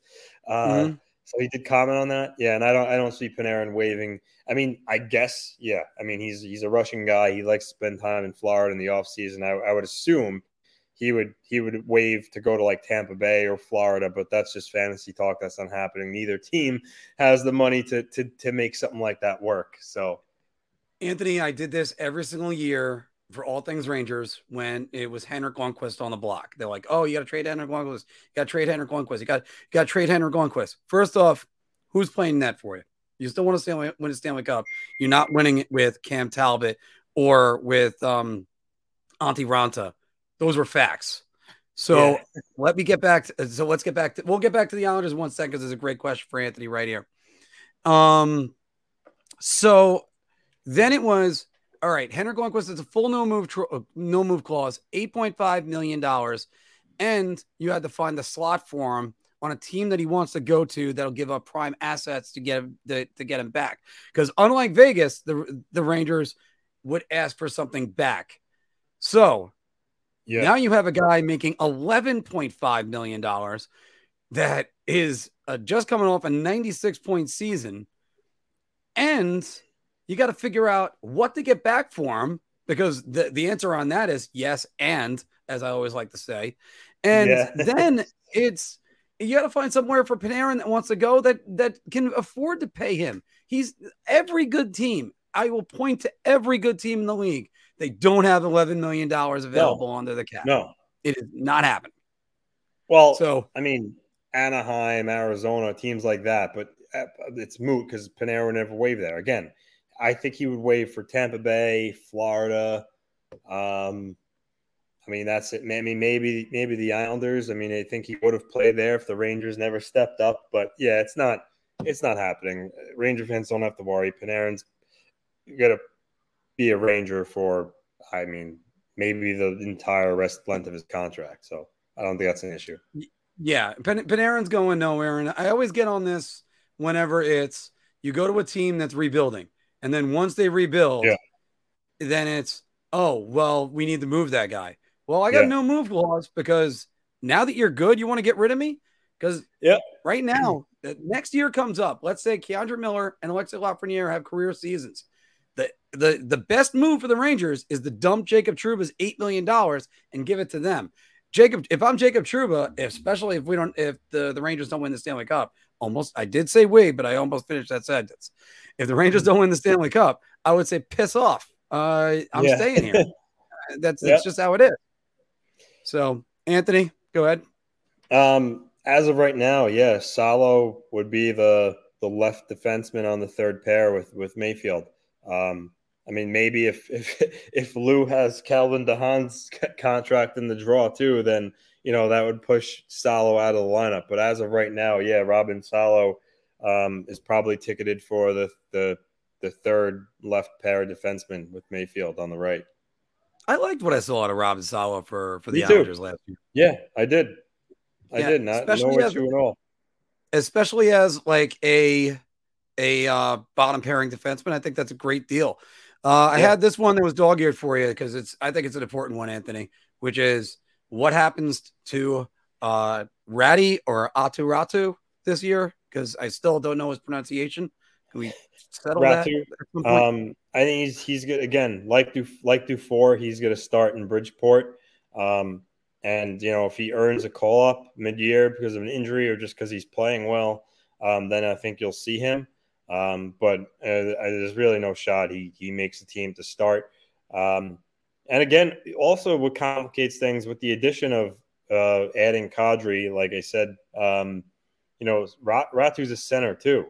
So, I mean, where does he fit? Because, you know, at this point now they have 5 centers and a lot of them are signed. So, but he's a guy that I could see him starting his career on the wing in the NHL. But I don't think you'll see him this year unless the Islanders were ravaged with injury or, you know, or by some chance they were bad. And at the deadline, they moved some pieces and he kind of finished out the year. But I have high hopes for him. I just don't think you'll see him for a while. Do you see this Islander team go to the Stanley Cup Finals, which is what they need this year or next if they get Kadri? Do you agree?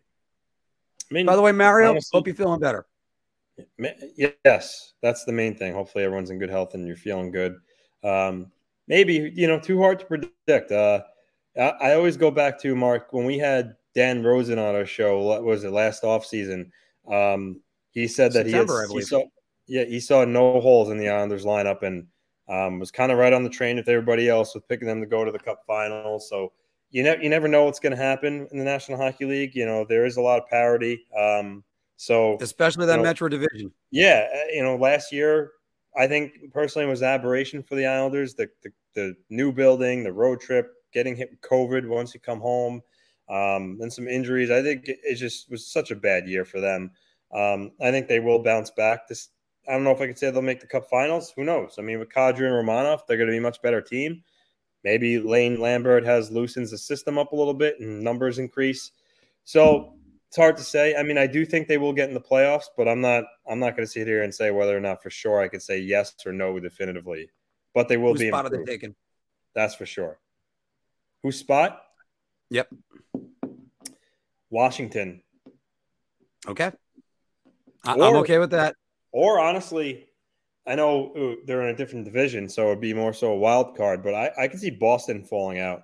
They haven't signed Bergeron and Krejci yet. Marchand's going to miss the first couple months of the season. Same thing, I think, with Grzelcyk and I think McAvoy too. Swayman and Ullmark. I don't know. I don't really like Boston. I don't. What about beating up the guys at the old folks' home in Pittsburgh? That too. I mean, we always say Washington and Pittsburgh falling out. I think this is finally the year that one of them does. Well, fortunately, Steven already answered the question for me that Rich put up there, but it was Rich's question he asked, what's the chance Ottman gets playing time at the NHL level? This is the reason why I'm saying it with the Pittsburgh Penguins right now and still on that same thought. Because you can't just bring people in just for the sake of bringing them in. This isn't a video game where you can have Sean Green. I'm thinking back to 1999 with baseball. Sean Green being your number 7 hitter for the New York Mets. No, and a created player at number 1. I'll give you a hint. That was his number. But it's you got to bring in guys with roles intended for them. Otherwise, they're just drifting through. Like, what's Julian Gautier's role on the Rangers? Does anybody really know? That's why the Rangers need to part with him. The reason why I'm getting with that is what are the Penguins doing with Jeff Petrie? Like, it makes no sense to me. It honestly doesn't. They're trying to win. Is it be a power play quarterback? He's not on power play 1. Are you putting Letang on 2? Are you putting Malkin on 2? Yeah. No, sorry. I agree with that. Yeah. That's one of those things. And it's if you're telling me that is even strength numbers are that good, all right. Well, it's whatever. That's what I would say for that one. Yeah. Yep. This one made me laugh. And I even said it. He's 80 years old. He's not, granted, I'm sure he doesn't want to kind of screw the next person, especially if it was his son that took over for GM. But at the end of the day, he wants to win now. I think this is last year under contract. I mean, it will never come out because it's the Islanders and it's Lou. But I think this is the last year of his deal. So, and he's 80. I think he wants to win. So I think he'll do whatever he can to try to win the cup now. I don't really think he's overly concerned with the future. So it's in jest, but it's also true. There was a joke from How I Met Your Mother back in the day of, do you know who's problem that is? That's future Ted's problem, not present Ted.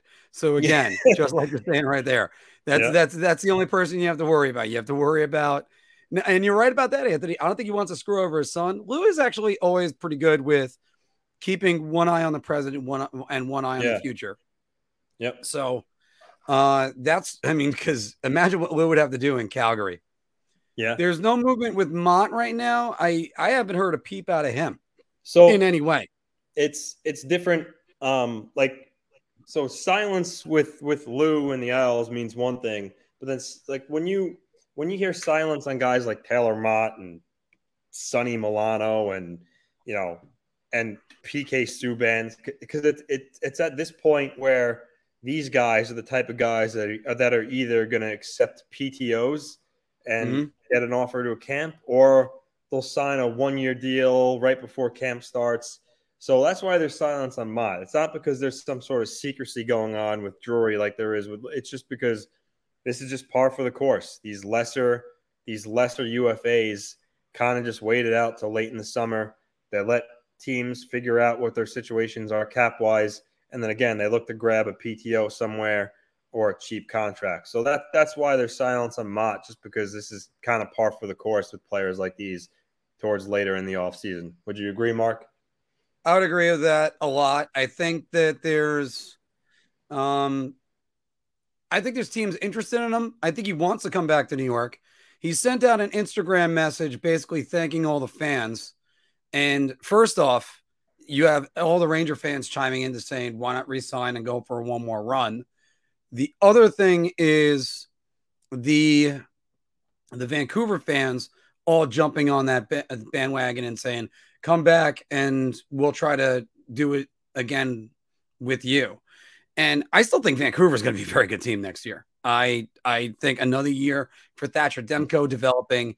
And if you can get JT Miller to be anywhere near as good as what he was, let's say if he's an 85-point player, I think that's still going to be good for Vancouver. Bruce Boudreau is a great coach. He always figures out how to get teams into the playoffs. So that would not surprise me. Mark, where do you see Tyler Mott going?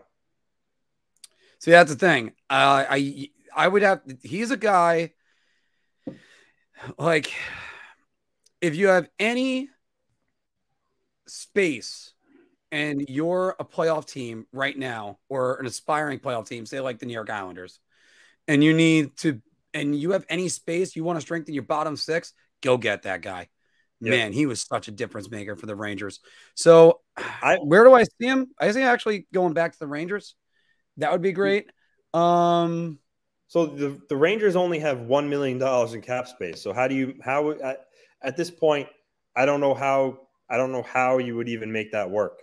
You're not going to make it work. That's the simplest way to mention that. Yeah, because I think Mott wanted like around $2.5 million. It was being reported. I think that's way too much for the Rangers right now. Yeah, I think it's one of those things that, if he wants to be a Ranger, he's going to have to go somewhere that's not a playoff team and then try to be traded there. And again, that's if you're going somewhere like in Arizona. You know you're not making the playoffs. You know there could be players at the trade deadline. You know they're going to move you for something. And I had heard no trade clause in, so you know where you're going. I had heard him being linked to LA earlier in the offseason. I don't know if that's still that still would be accurate, a great thing. That's one team I had heard was LA. Another team I could see him on. I could see him on Boston. I mean, they could use a little bit more of that speed in their bottom six. Again, I mean, cap space after they potentially sign Krejci and Bergeron. You know, I could see him in a place like Carolina. I mean, Mark, does Tyler Mott not fit that typical Hurricane suffocating on top of you game? Yeah. And look, again, if you go, I could go down the list. Tyler Mott going to the Washington Capitals. He fits what they would love to do over there. Tyler Mott going to the Pittsburgh Penguins. They would love to have him over there. And you know, I mean, everything. And you know, like you said, the Hurricanes are another one. So, and then go through the West. The other Kings, he would be perfect for too. Yeah. The other issue is with these guys and why they're still out there. No, it's fine. The other issue with these guys and why they're mainly still out there is that, you know, Tyler Mott, again, you know, he's looking at a $2.5 million contract, maybe even 2 3/4. Not many teams have that much money to give to let's face it, a fourth line player. I mean, third line, you know what I'm saying? So that's part of the problem too. And especially when you consider this. Hold on, let me give you a list of them. 1, 2, 3, 4, 5, 6, 7, 8, 9, 10 teams in the NHL are over the salary cap as we speak. Yeah. You can be over by as much as 10% up until I think it's September 1st. And then, and then it's, or even I think it might be September 14th or something like that, before preseason games have played, because after all, that's how the Islanders got Leddy and Boychuk, because the Bruins and the Chicago was over there. It's all right. Moving on to the next one. I'd rather give up on a player one. I've said this too often on this podcast. I'd rather give up on a player 1 year too late than 1 year too early when it's a Capo Caco. Now, but I happened the other way when it was Tony DeAngelo. I was like, give up on him now. Maximize what you can get, because you're not getting that. But what happens? What happens though, Mark? What happens if he has another 30-point season? What do you do? What do you do at that point? Now you're talking yet another year of that type of production, and you're left with someone who doesn't have that much value. That hurts. Still looking at him when he gets around 23, 24. That's just what I think. He's a cheap third liner then. That's what he really is. Is he hyped? Oh, yeah. But let me throw another name out at you. Oh, let me throw two names out at you. One who was productive originally, one who a team traded for a established forward. I can't even say superstar, because one guy I'm getting at is Todd Bertuzzi. The Islanders gave up on Todd Bertuzzi way too quick, and kind of with good reason. I mean, he was all over the place as an Islander, and they traded him for Trevor Linden, who was definitely past his prime. Brian McCabe too was in that deal. Yeah, Brian McCabe was in that deal too. So that was they traded their captain. Yeah, they traded the captain in that trade. And the other one is for Ranger fans, Alexei Kovalev. Alexei Kovalev, they gave up on him to send him to Pittsburgh in the deal that brought back Peter Nedved. And then Kovalev explodes, and then it's, why did we ever trade this guy? It was what fans were saying. Then the Rangers trade for him back, and he didn't exactly explode. I mean, there was way too much talent going around all over the place. And then he goes to Montreal, finishes up his career, arguably a Hall of Famer. I think he's borderline. Yeah. And that's the thing. I don't want to, I'd rather be left with, we tried, we failed, it didn't work. And then some players go off and find their own niche, and then that's it. Look no further than Valeri Nichushkin. The Colorado thought he was indispensable. I almost said undispensable. Dallas bought him out. Yeah. Yeah. I mean, the Stars are looking at him now going, why couldn't we have that guy? Moving on to some of these others. Speaking about contracts, the Islanders can move, Anthony. Yeah, well, not anymore. No, because there's literally no capable backup goalies left on the market. Now you can't really trade Varlamov now at this point, unless you want Tyler Wall or Andrew Hammond being your backup, because that's who's basically left out there. Braden Holtby's still technically UFA, but it was reported his career is over. So, so this is the first year where Ilya is the 100%, no doubt about it, starter. Going into last season, Varlamov got hurt and missed the first 8 games. But going into last season, Varlamov was still expected to kind of be the platoon guy, 1A, 1B. This is the first year that Sorokin is the established starter. So my guess is that Sorokin plays 55 games or so, and Varlamov gets the rest. I think Lane Lambert, Barry Trotz was a more veteran guy. I think Lane Lambert will probably rely on Ilya more than Trotz wanted to last season. But I would still expect Varley to get maybe 30, 35 games. By the way, just to mention this, there's another 8 teams with $2 million or less on the salary cap. But I think it's still going to be like a 60-40 split. I think Varlamov does need the games to keep himself sharp, but I think that's going to be there. Lauren, how are you doing today? So this was an older one. I love this one, actually. I'm glad you started. I know Nashville has Saros, but trading Askarov would be a mistake. I mean, the Devils would probably jump at the chance because there's their potential franchise goalie. However, you just said the other name, Saros. Yes. But I still don't see Nashville moving Askarov, even though Saros is there. I don't. And I agree with you on that. I mean, that would fall right in the Devils' lap. That's for sure. Yeah. That's the way you capitalize on teams that they have two good goalies. Yep. Shot. Panthers aren't going. This one was interesting when we were doing the bar talk. That was bold. Yeah, I don't know. I mean, Panthers still a good hockey team. Mm-hmm. All right, let's look realistically at the Atlantic Division. In the Atlantic Division, all of us are in agreement. You know the Lightning team is the Boston Bruins. The Lightning are there. The Lightning are there. The Leafs are there for sure. So that third team, I mean, the Panthers are definitely better than the Bruins, even though they're definitely better than the Sabres. Let's just call that. They're better than Montreal. Ottawa's very much improved, but sorry, the Panthers are still the top three in that division. I see there's no way they miss the playoffs barring a Barkov significant injury. I mean, I do. I think they're still too good of a hockey team. And I'm going to bring up something in a second. By the way, right now we are at 42. Actually, I forgot to like the video myself. We're at 43 likes on YouTube. We need 7 more for our goal today, everybody. Speaking of which, let's end that Nazem Kadri poll. 62% people think the Islanders are better with Nazem Kadri. I'm going to go one step better, Anthony, and I'm going to bring up Paul Maurice's coaching record. Because if I am correct, well, by the way, he's almost 100 games over 500. We're NHL 500. But his coaching record... His team generally makes the playoffs all the time. There you go. Yep. Ronald is saying, do you believe the Tampa Bay Lightning will be going back to the Stanley Cup Finals? Yes or no? Anthony, I'll let you start that one. For fourth year in a row, no, I don't. I know I said that last year. I didn't think they would do it, be back in the finals, but they were. I don't see it this year. It's too hard. I don't see it happening.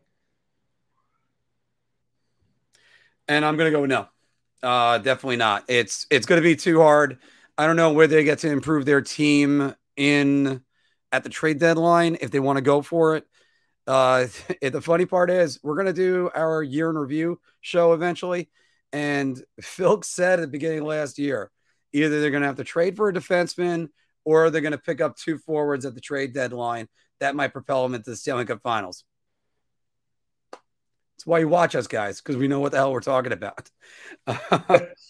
But by the way, Paul Maurice, generally speaking, always makes the playoffs. He's he missed once with the Carolina Hurricanes and then another 2 more times after the Stanley Cup Finals.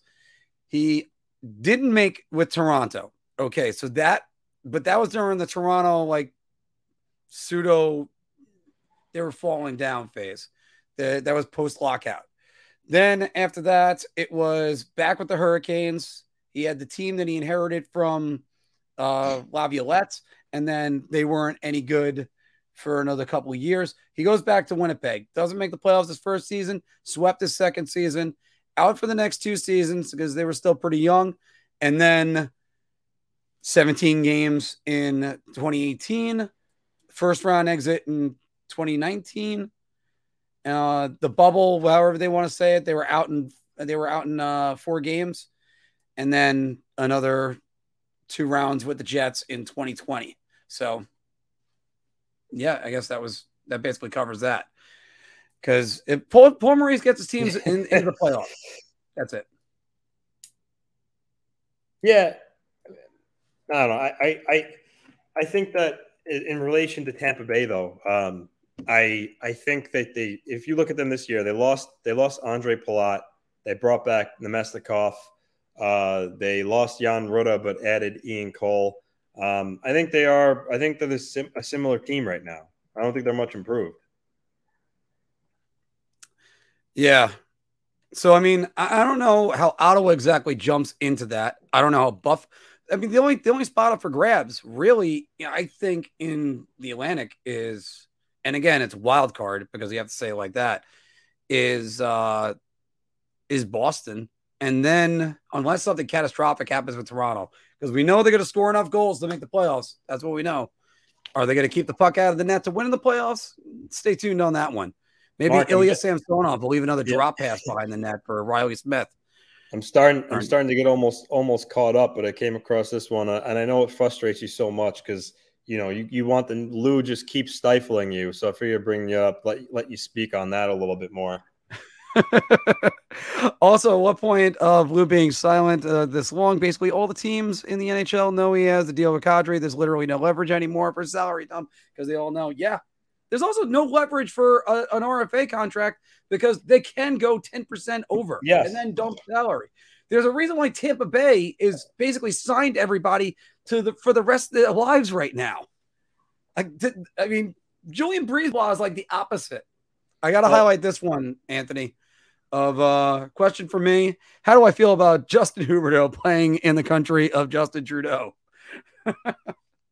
Jonathan, there's going to be a Justin Huberdeau shirt eventually that I know I'm going to get on there, but that I know that's what it clicked in my head. I was trying to say Jonathan Huberdeau and I said Justin. Oh dear God, I'll never live that one down. Gun2xs, who's left for free agents. Nick L. Berger actually tweeted earlier that with Kadri's contract, assuming being in the draw on Long Island, he listed the best free agents available. It was basically Evan Rodriguez, who honestly, Mark, is a nice little third-line center option for a team out there. It's awesome cap space. Surprised he's still out there. Rodriguez, Sonny Milano, PK Subban was on there. Trying to figure out who else he listed on there. But those are just some of the – really the top one is Evan Rodriguez. Evan Rodriguez is pretty much the best free agent available right now out there. State of Survival, welcome to the show. This is the first time I'm seeing you. If the Islanders sign Kadri, then someone is traded for a winger, Nelson plus Mayfield plus for Jason Robertson. I guess the four is that is that Mayfield, Nelson, and then there's something else in there. That's Dallas, what I'm trying to say with that. Dallas is basically building around Robertson now with Ben and Sagan's game going downhill. He's their best player, in my opinion. He's not going anywhere. He's an RFA, but he's not going anywhere. And my answer on that would be no. That's just that simple. If you called me up and asked me for Jason Robertson, it's just no. What about this, Mark? Would you do David thinks Trouba would waive his no NMC for Detroit?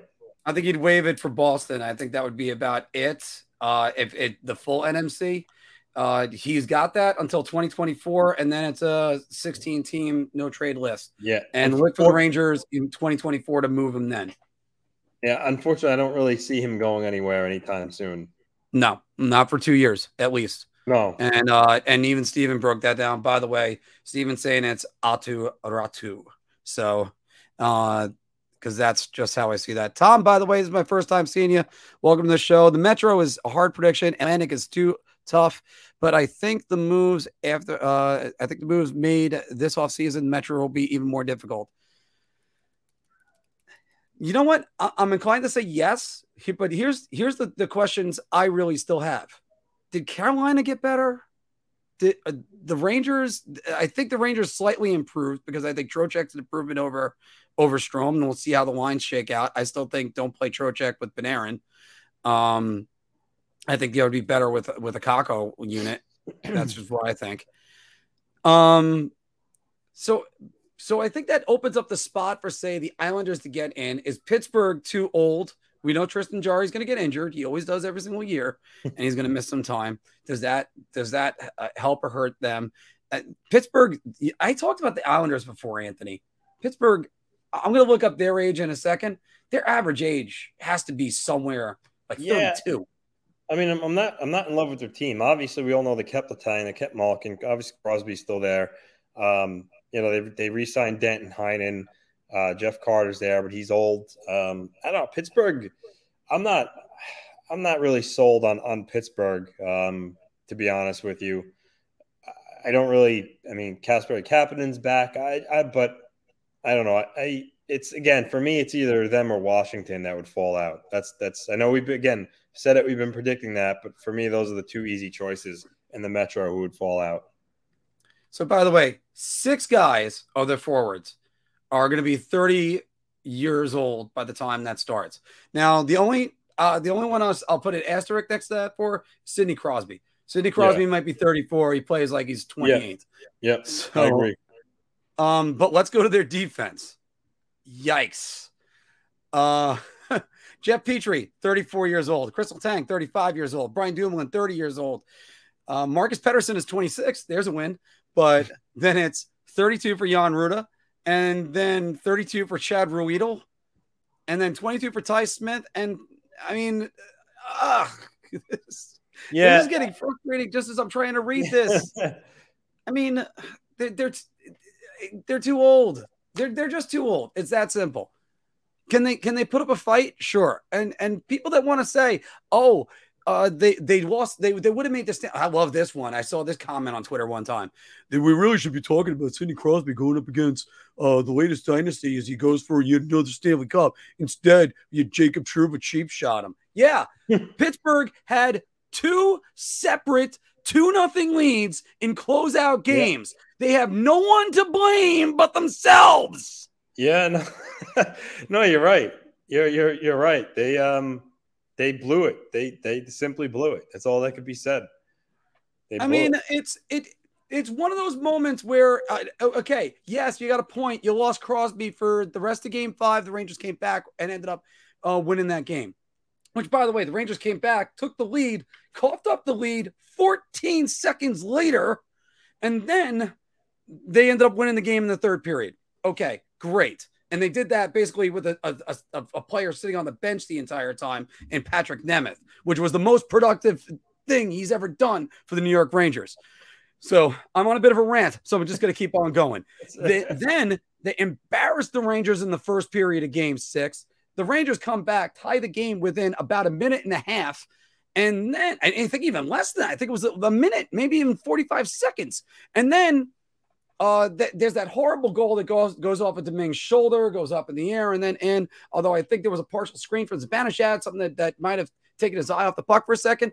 And then they had the lead in the third period. And don't give me the stick was chopped out of blah blah blah's hands. No, no. The Penguins, since winning the Stanley Cup, have not won a playoff series. They might make the playoffs. They're not going anywhere. No, I agree. Wow, Mark, you need a cigarette and a drink? I think I might. Yeah, I mean, it was. I do have a second Red Bull ready to go as well. I said it before. If you're going to try to trade for Timo Meier, you got to put Barzal on the table. I mean, that's my opinion. Which, as we just have said, and by the way, I think San Jose would jump at that. I think because, I mean, they might. Barzal's center. I mean, who? Yeah, I mean, right that would now, move. Right now, they did or Hurdle. Hurdle to wing, and there you go. Yeah, Barzal's one of the best skaters in the NHL. Why wouldn't you Why wouldn't you do that? No, yeah. What about this? Would you trade Panarin, Hedl, Miller, Garland at a first? For who? What? Would I trade? That's it. Sorry. No, I saw Miller and I'm thinking Keandre Miller. I'm like, okay, here's my take on JT Miller. I've seen that movie before. I didn't like it. That's it. I love Connor Garland. I think Connor Garland's a hell of a player. I think JT Miller had a career year and will never replicate that again. I wouldn't do it. No, he might do it in Vancouver. He's not doing it for the Rangers. Absolutely not. Again, by the way, let me go back to that for one. Oh, is that done? Chris T always giving us the breaking news. I think he might have just been talking when we were talking about Mott. I think he might have just been. Right. I mean, I haven't been on Twitter I'll check real quick. But I think that was just him saying a team he can go to. Okay, but Anthony, I think that's actually a very good point with that one. Mott to Dallas. That's a great addition for them. And it would be a perfect player for Pete DeBoer to run into the ground. So, yeah, I think here's the other thing. I started saying it before. The hard part about Tyler Mott is there's going to be guys coming through the Rangers system that could take his place. Will Cooley can end up doing that. I keep on going back to Will Cooley because he is a player I would really like to see. Last year at this time, it was Nils Lundqvist. I saw it and then went, I'm not convinced where the Nils Lundqvist's career is going to be as a New York Ranger. That's why when people talk about who's going to be the sixth defenseman, the guy that I say the Rangers put in there is Matthew Robertson. You want to get a guy on the ELC? Fine, that's where it is. I know a lot of people are high on Zach Jones. I just don't see it. And again, if they want to develop this guy to be a big-time player, you're going to have to play him top-line minutes. The only place to do that is in Hartford. The problem with Mott to Dallas is that Dallas has $10 million in cap space, but they have to re-sign Jason Robertson, who I think at this point is probably going to get around, maybe $7 million or so. And then you have Ottinger, who's an RFA too. So, I mean, I don't really see how they would have room for Tyler Mott. Chris says they trade Reeves and sign Mott. Yeah, I guess hypothetically you could move out Reeves. I don't know if a team's going to take Reeves. Maybe, maybe not. That's another move. Detroit does have a lot of cap space. Jalen, how you doing today? Mock to the Red Wings. That's a good one, AZ. That could be another one right there.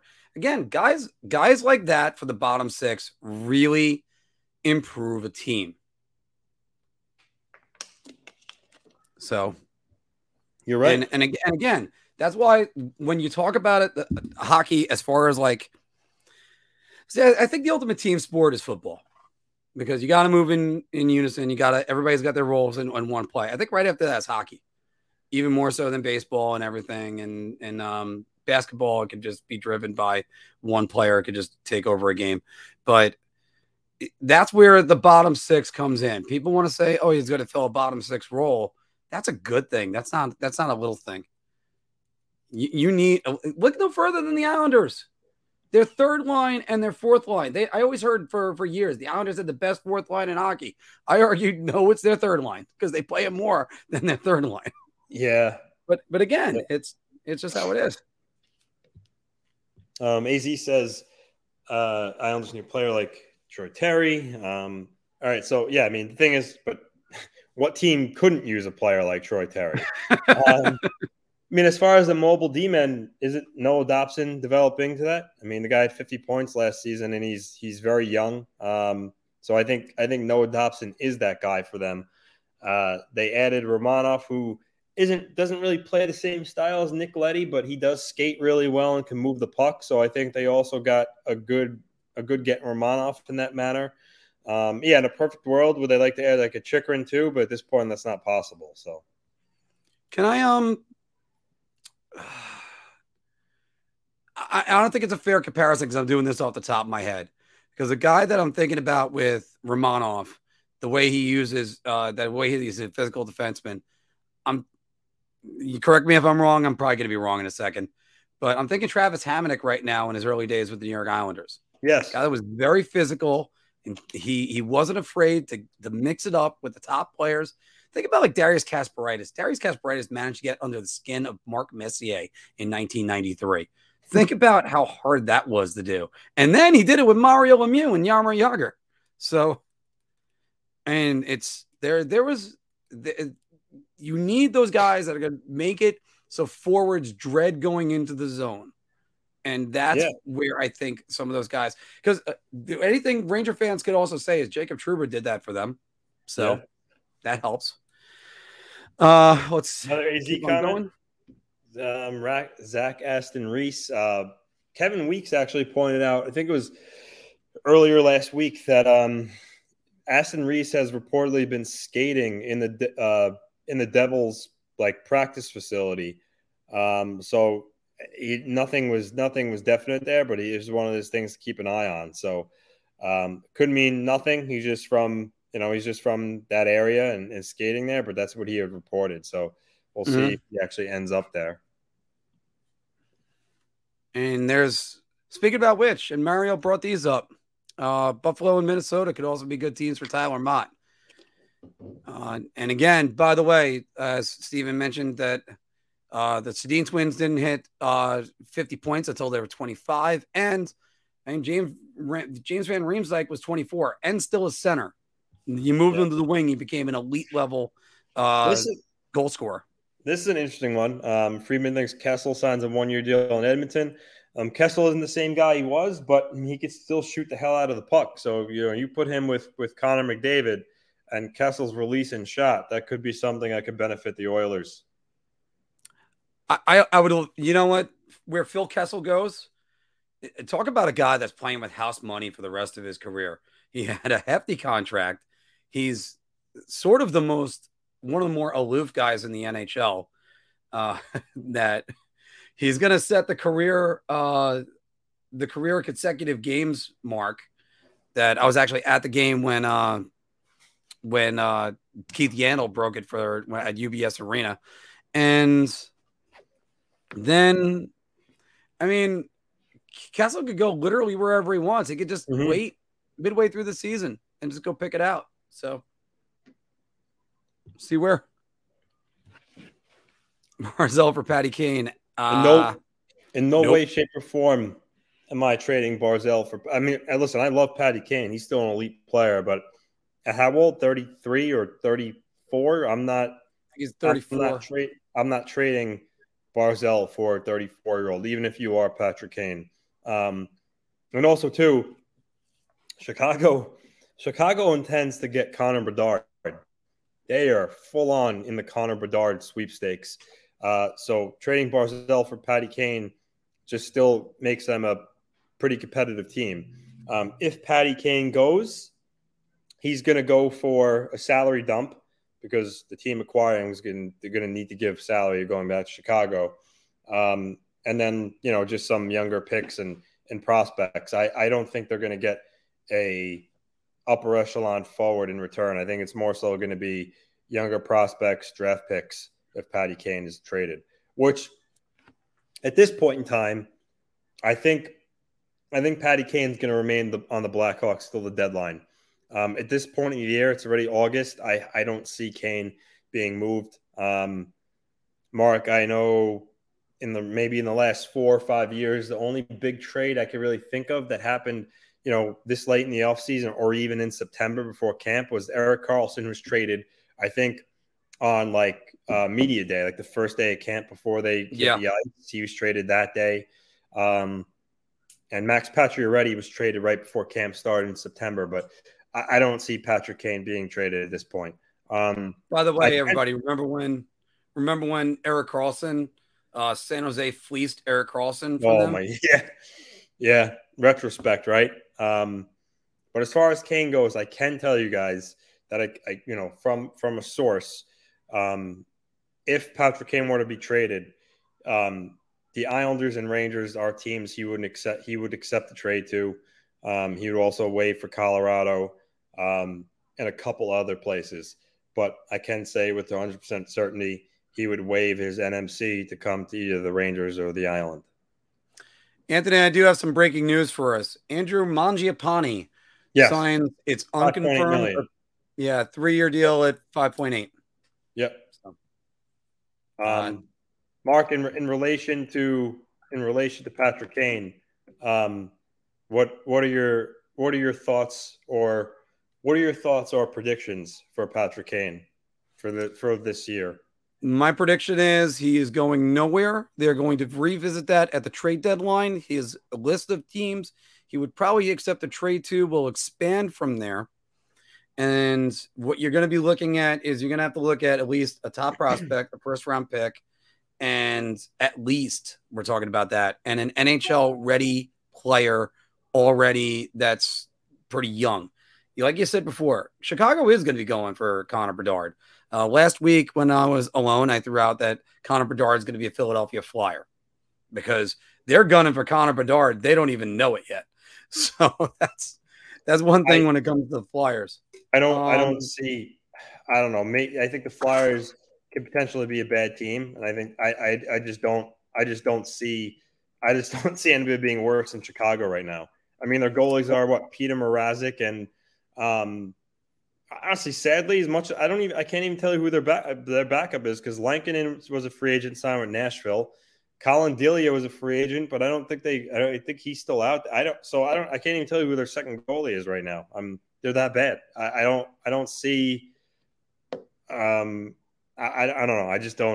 see them being the worst team. I mean, maybe I'm wrong, but they're going full steam ahead for Connor Bedard.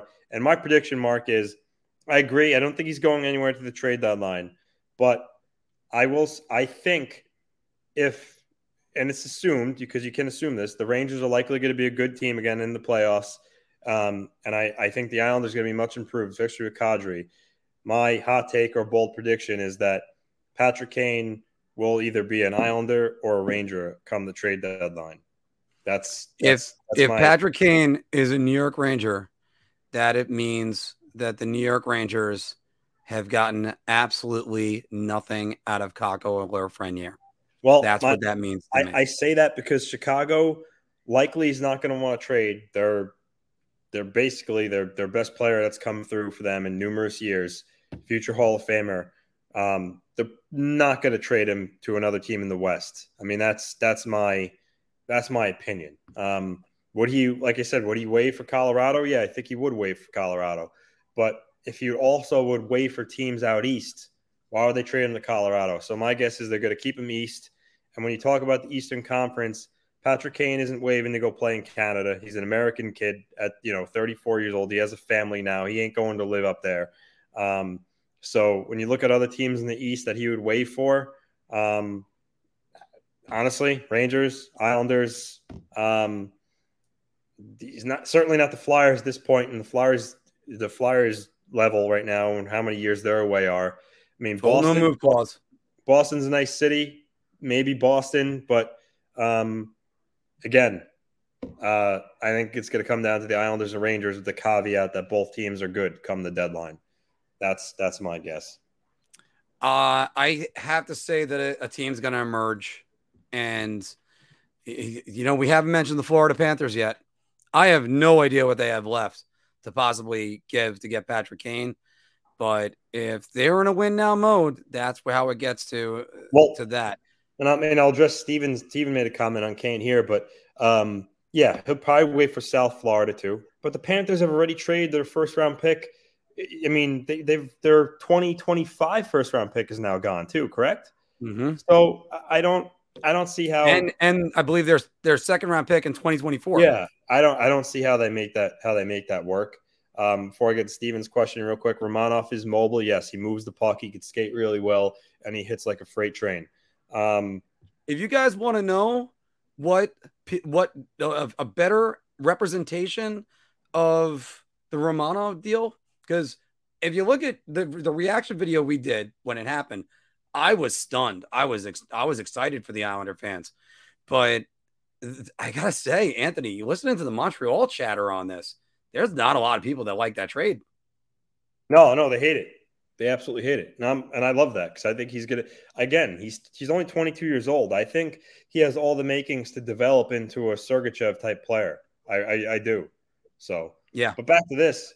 Steven's right. A lot of teams can't afford Kane, but you got to remember, he only has 1 year left on his deal.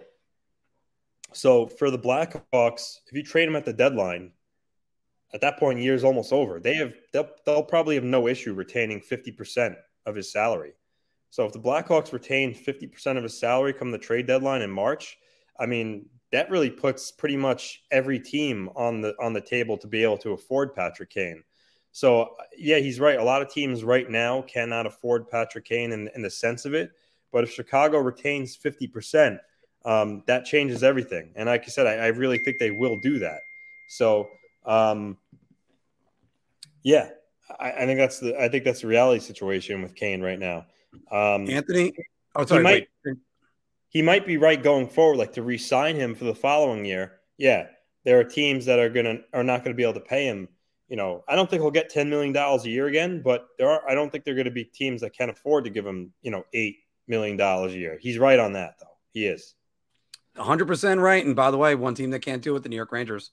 Again, going forward, again, and by the way, Ranger fans, let me just also say this because this has been my argument the entire time when I'm discussing this as a bartender. And by the way, Anthony, I possibly have I got two good comments that I got starred right now, but a lot of people have come up to me and said, "Mark, come on, I mean, go get Patrick Kane. After all, Panarin was really good with Patrick Kane. Where do you think Artemi Panarin was better, with Patrick Kane or without?" Wait, say that again. I'll wait. Where do you think Kane was better, with or without? Sorry, not Kane. Kane won a scoring title with Panarin. Where's Panarin better, with Kane or without? What do you think? But yeah, he had 71 and 77 points with Patrick Kane in Chicago, including turning Artem Anisimov into a 20-goal scorer. Yes. Yeah. Since then, he has not been below 83, I think it was, with Columbus. So Patrick Kane is better without – sorry, I keep going to Patrick Kane. Artemi Panarin is better without Patrick Kane, and Patrick Kane's still good. Like, the Rangers don't need Patrick Kane. What they need to do is try to give time to Alexei Lafreniere. You have a number one fucking overall pick, and you're not going to use him? The only reason why I'm containing my voice a little bit and not screaming a little bit louder is because I know I have a 2.5-year-old taking a nap. Listen, I know. So if the Rangers were to trade for Kane, with 50% at the deadline, they can't afford him. You're right. Going forward next season, they really wouldn't be able to. But if the Rangers, felt that Kane, and you know Dolan, if he feels that the Rangers can win a cup with Kane, I think he would be fine with Kane being a rental and then just leaving and going somewhere else. But here's I'm going to borrow this for a headline in case if it would be maybe I'll write an article with this headline. Kane not able for the Rangers. So anyway, and that headline needs some work, but you know what I'm trying to get at with that. Anthony AZ said Nashville made some sick moves this offseason. They're getting no attention to the positives that they made. I got to agree with that. I think Ryan McDonough going on there and he might be a third pairing defenseman. And when that happened, I think I said to you, I think Roman Yossi's going to have an even better year because Ryan McDonough's now on that team. I mean, you cannot put him up against the top line. Most importantly, they kept their best player in Philip Forsberg. They got McDonough. They signed Nito Niederreiter. So yeah, they're a good team for sure. For sure. And Anthony, this is a comment from me. And this is like one of the best comments to today. Does Ottawa win a playoff series before Toronto? I want to say yes, but realistically, probably not. But no, I mean, as much as I have some fun with the Leafs on that, I even wrote that the Leafs gotta win a playoff round eventually. But again, I still think it comes down to goaltending. I think Giordano was a great pickup for them and a great fit for them. I think that helps a lot. But is he falling off the cliff? I think he's 38 years old right now. Hey, everybody, we're up to 50 likes on this stream. Thank you all very much, especially those of you that are joining us for this, our Q&A session. This is after our show. So, again, thank you all very much for joining us. I'm just going to actually check the Giordano age. I think it's 38. And, yep, 38. And again, if Philk was here, but unfortunately work gets in the way, everybody, that we'd love to have the Triforce together, but it's just it's difficult. And after 38, everybody kind of drops off, makes you kind of scared being 44. Geez, if that's the case, my prime is already gone. Yikes. But as Steven brought up, yeah, the Leafs drafted two players this summer that weren't even born yet the last time they won a playoff series. Oh, that's just so rough. And like, I want to see Steve Dangle's video when they finally win a playoff series. I mean, that poor guy, I feel for him so bad. It's just, who was the guy that was the girl? Oh, Cooper. Yeah. As long as Cooper's in Tampa, never count them out. Absolutely. Cooper's possibly the most underrated coach in the league. Tampa's $7 million over the cap. How are they going to solve that? And that's what he's asking. You know, you could put Cirelli on IR, but again, they're $7 million over the cap. They might have to dump somebody. And I do know this. I do know if you open up some salary cap space and then you could finagle it while the season's going on, but no, that's not necessarily the right case yet. We're not going to be going too much longer. I'm waiting to see how much longer Anthony's gotten them. This has been a great show, guys. I mean, we always have great shows, but you know, we're the only streaming show that I know of that streams and actually still takes everybody's questions in live time. I don't know. There are a couple good channels that do that. I know O Nyquist does a Q&A period, but he's selecting all those, keeps it down. We like to hang out with you all day. I'm trying to make more of these so that way we could just at least have some 15-minute videos that you can watch, especially while you're taking a dump. So I think the Leafs this year. Oh, Dave is saying, I think this is the year where the Leafs win a round, and I think they get the #1 seed. I just don't know about their goaltending. I really don't. But then again, you don't need great goaltending in order to be #1 overall. And that Metro is going to stop any team from being the #1 seed, I think.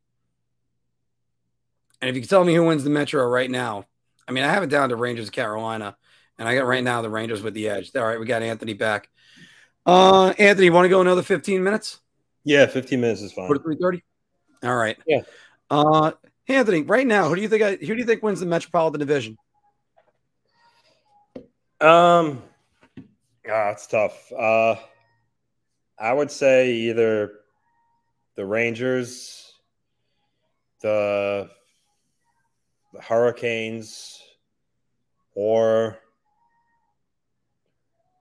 maybe the New York Islanders. One of those three teams. Mm-hmm. I do. See, I have to still look over and say goaltending does play a factor, because when your team is struggling in any way, can the goaltending save it? Igor Shesterkin, that's the reason why he was an MVP finalist, and Ilya Sorokin's got that ability. Carolina is such a good defensive structure that it doesn't matter who's in net, and I really do believe that. Like that, the Russian kid that they brought up last year. Oh yeah, Kutcher. I forget the name. What? Yeah. The one that succeeded Shesterkin in SKA. I mean, that kid played well at times. Yeah. So. He really did. Kochekov. I think I'm pronouncing that right. Kochekov. Yeah. But when you look at Carolina, they lost Nino Niederreiter and they lost Vinny Trocheck, and they brought in Brent Burns, Andre Kasha, Max Pacioretty. Are they a better team, Mark?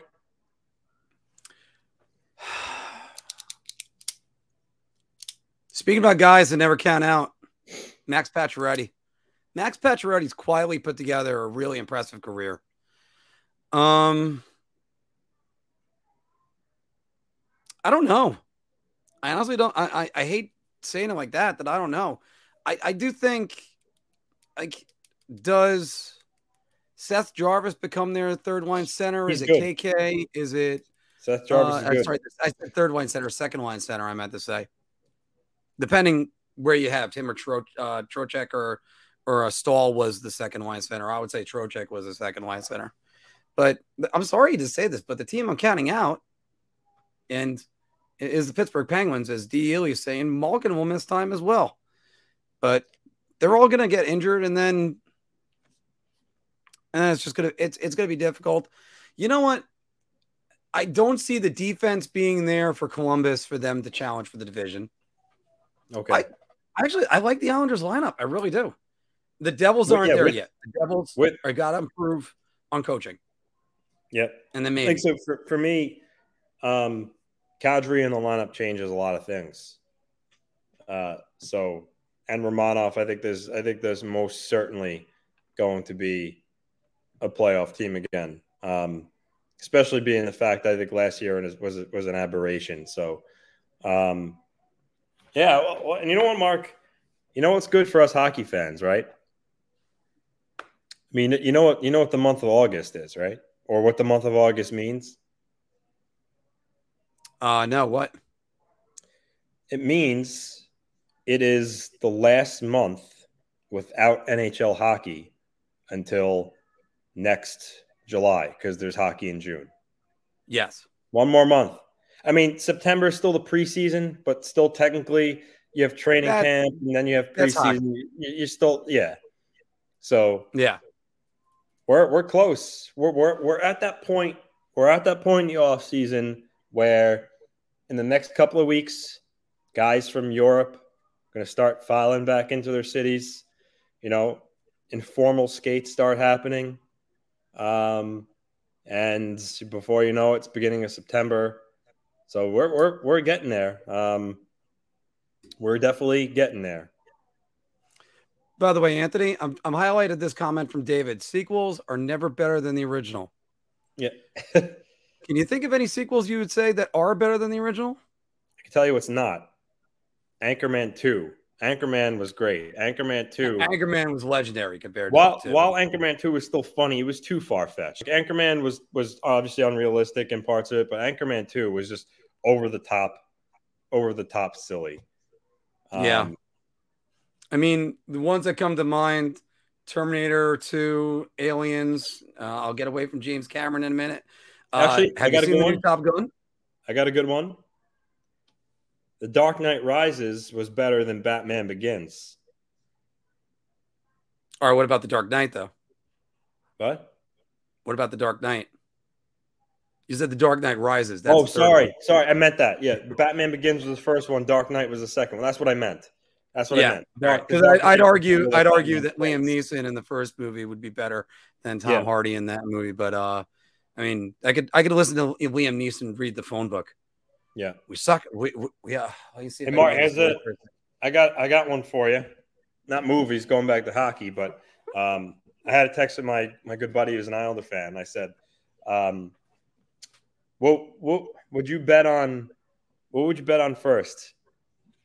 A video or a picture of Nazem Kadri being leaked wearing Islander pants, skating somewhere in the off season, or the deal itself being announced?" I'd rather the deal being announced. Like, you're going to bet on that? No, I would absolutely bet on we'll see a leaked picture or video of him skating in Islander colors before the deal is actually announced. Yeah, I think Lou would even like make him wear a mask when he's on the ice or something. I don't know. You don't know if you remember. Like, Lou, let it go. I don't know if you remember, but last year. Zach Parise was seen wearing Islander trunks playing in the Beauty League in Minnesota before his deal was actually announced by the Islanders. So that's why I do remember that, because you did an honest press conference as Zach Parise. Yeah. So you're like, wait. Oh, hold on. Yeah. I can't mention that yet. I'm telling you that I think that will happen first. And in all seriousness, though, that's why Lou needs to actually announce this, because realistically, Kadri's event in next couple of weeks, he's going to be flying into New York probably for like informal skates, and North Wales open to the public, so it's bound to where someone's going to be in there and knows who he is, snaps a picture of it, and it's just someone saying so. It's he can only carry on the charade for so much longer, but yeah, and it's. Again, it's just announce the damn deal, Lou. You're not fooling anybody right now. And the only thing that is going to irritate me more is that, and all this is all unconfirmed, so here we go on that. By the way, I just want to answer this question from SJ right here. Thank you, by the way, for loving the channel. We're always trying to improve every single week. But Sammy Blais is the real X factor for me. I have no idea where he fits. And imagine that for a line.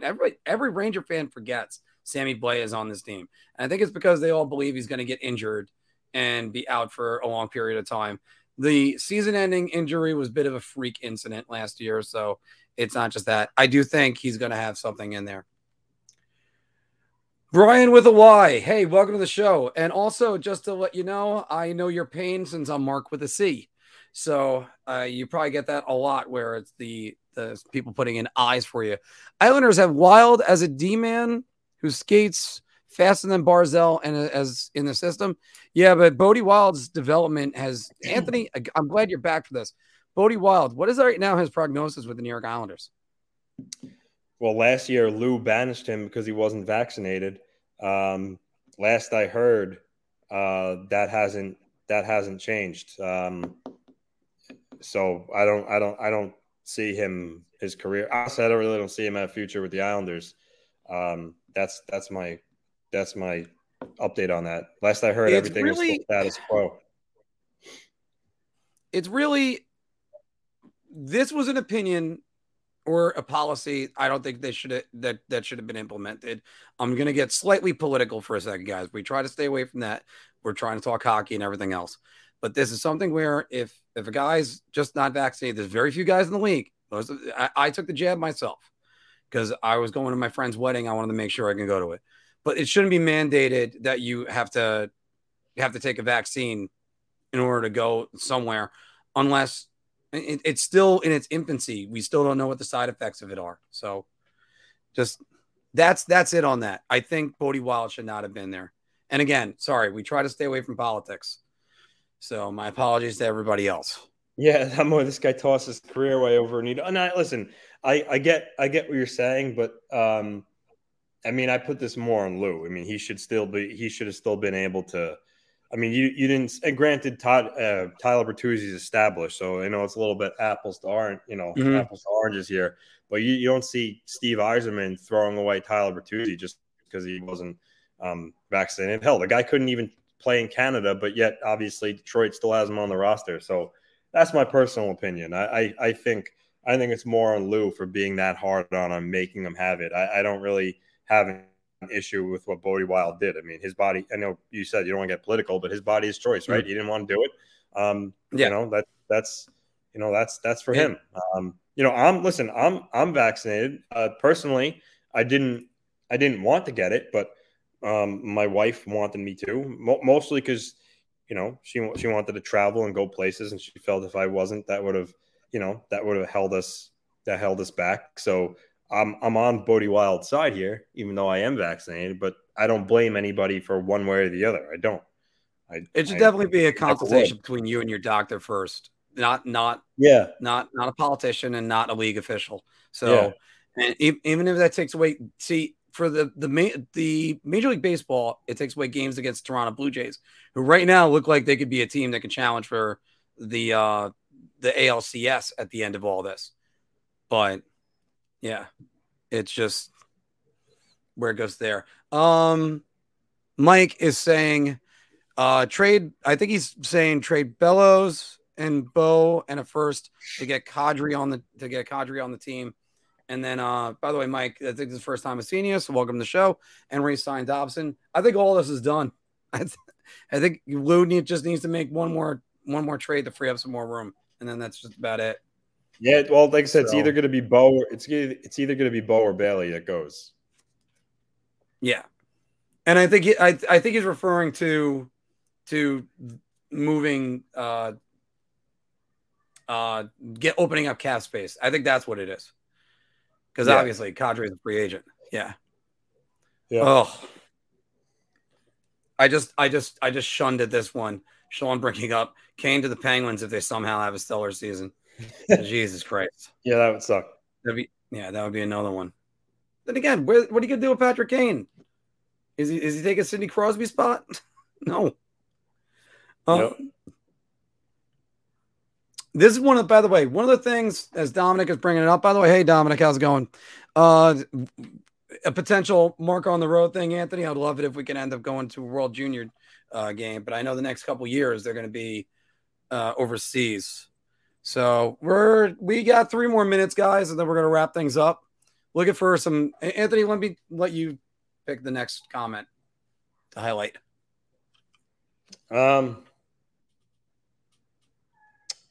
Let's take a look here.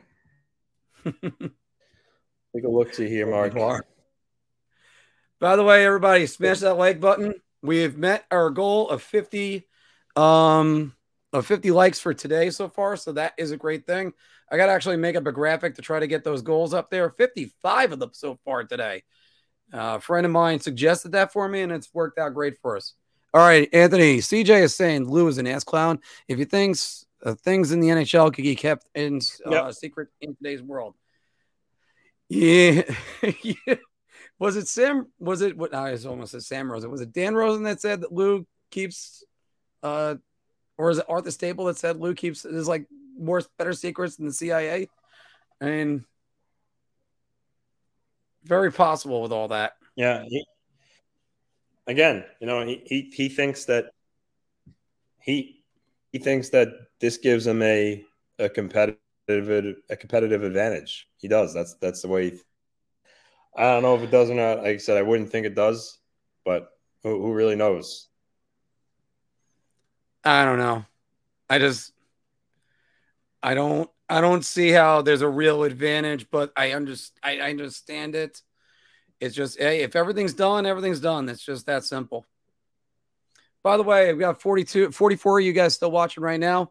If you haven't checked it out, I did a retrospective on Lisa on Ice, one of my favorite Simpson episodes this week, which it was where she was the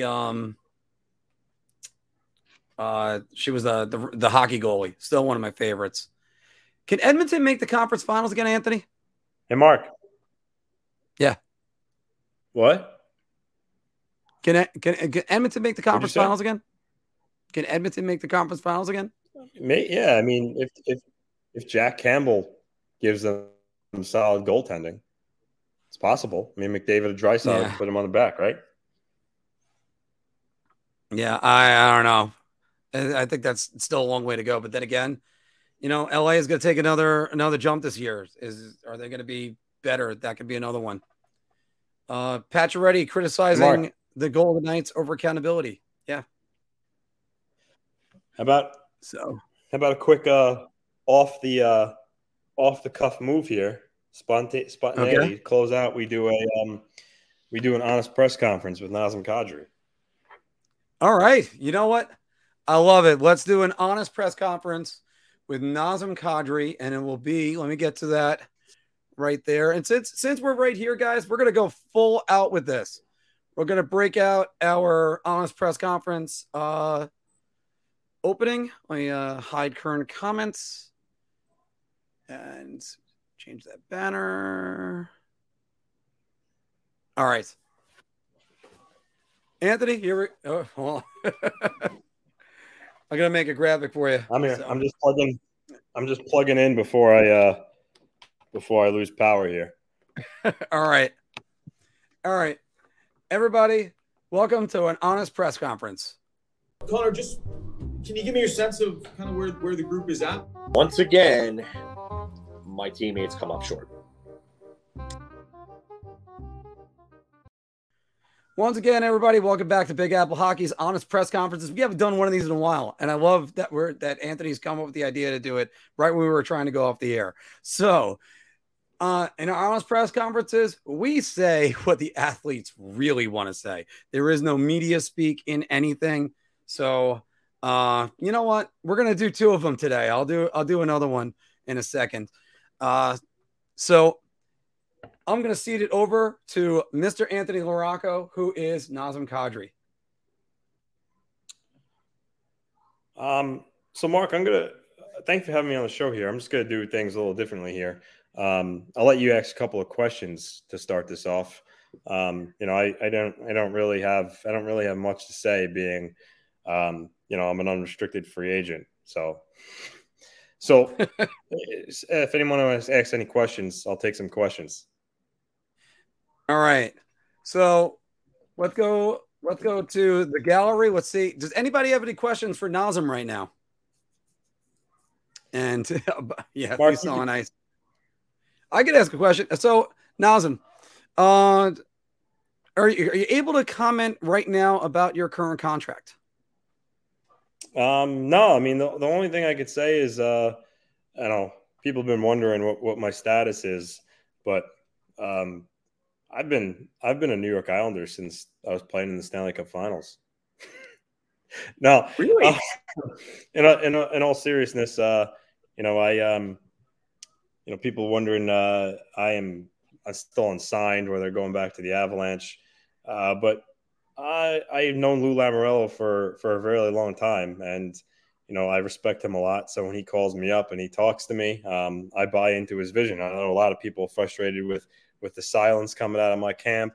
But all I could say is sometimes when you talk to Big Lou, you get scared you're going to end up in a sack in the East River. So I just kind of oblige and say yes, and I do what he asks me to. So kind of go from there. So is this supposed to be a contract that is going to have multiple years, and this is where you're probably going to finish up your career right now? I really can't say. You know, I gotta make sure that I okay it with Big Lou before I divulge anything. All I know is I think it's funny. You know, people are wondering, you know, why is there so much silence around me and why no one's talking?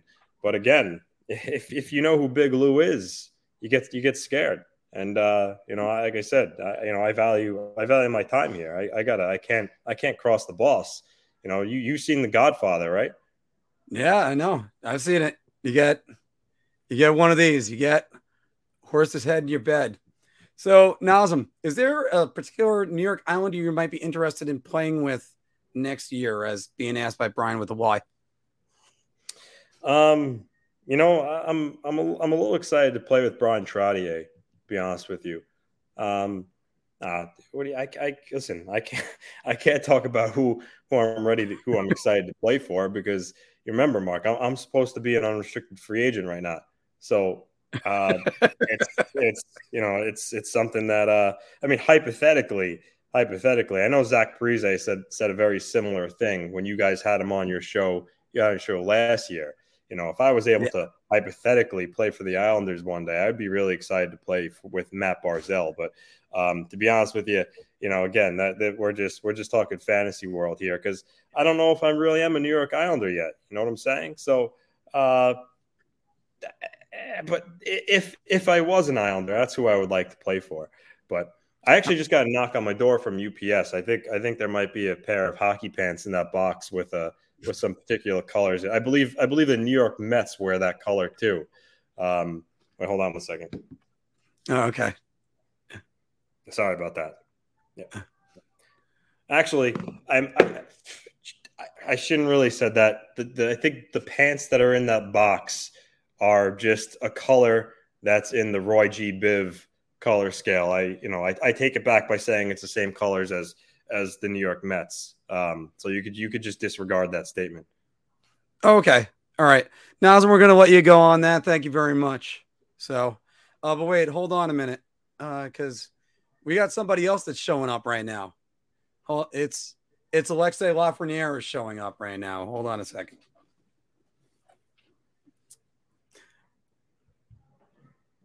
All right, everybody, I'm going to make a quick opening statement, and then I'm going to cede to some questions. Because I did a very well done, media friendly interview with Arthur Staple of The Athletic. You know what? I'm a team player. I'll play wherever. That's what I was saying.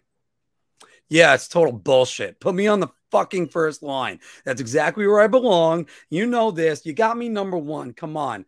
My name is Alex A, not Alex B.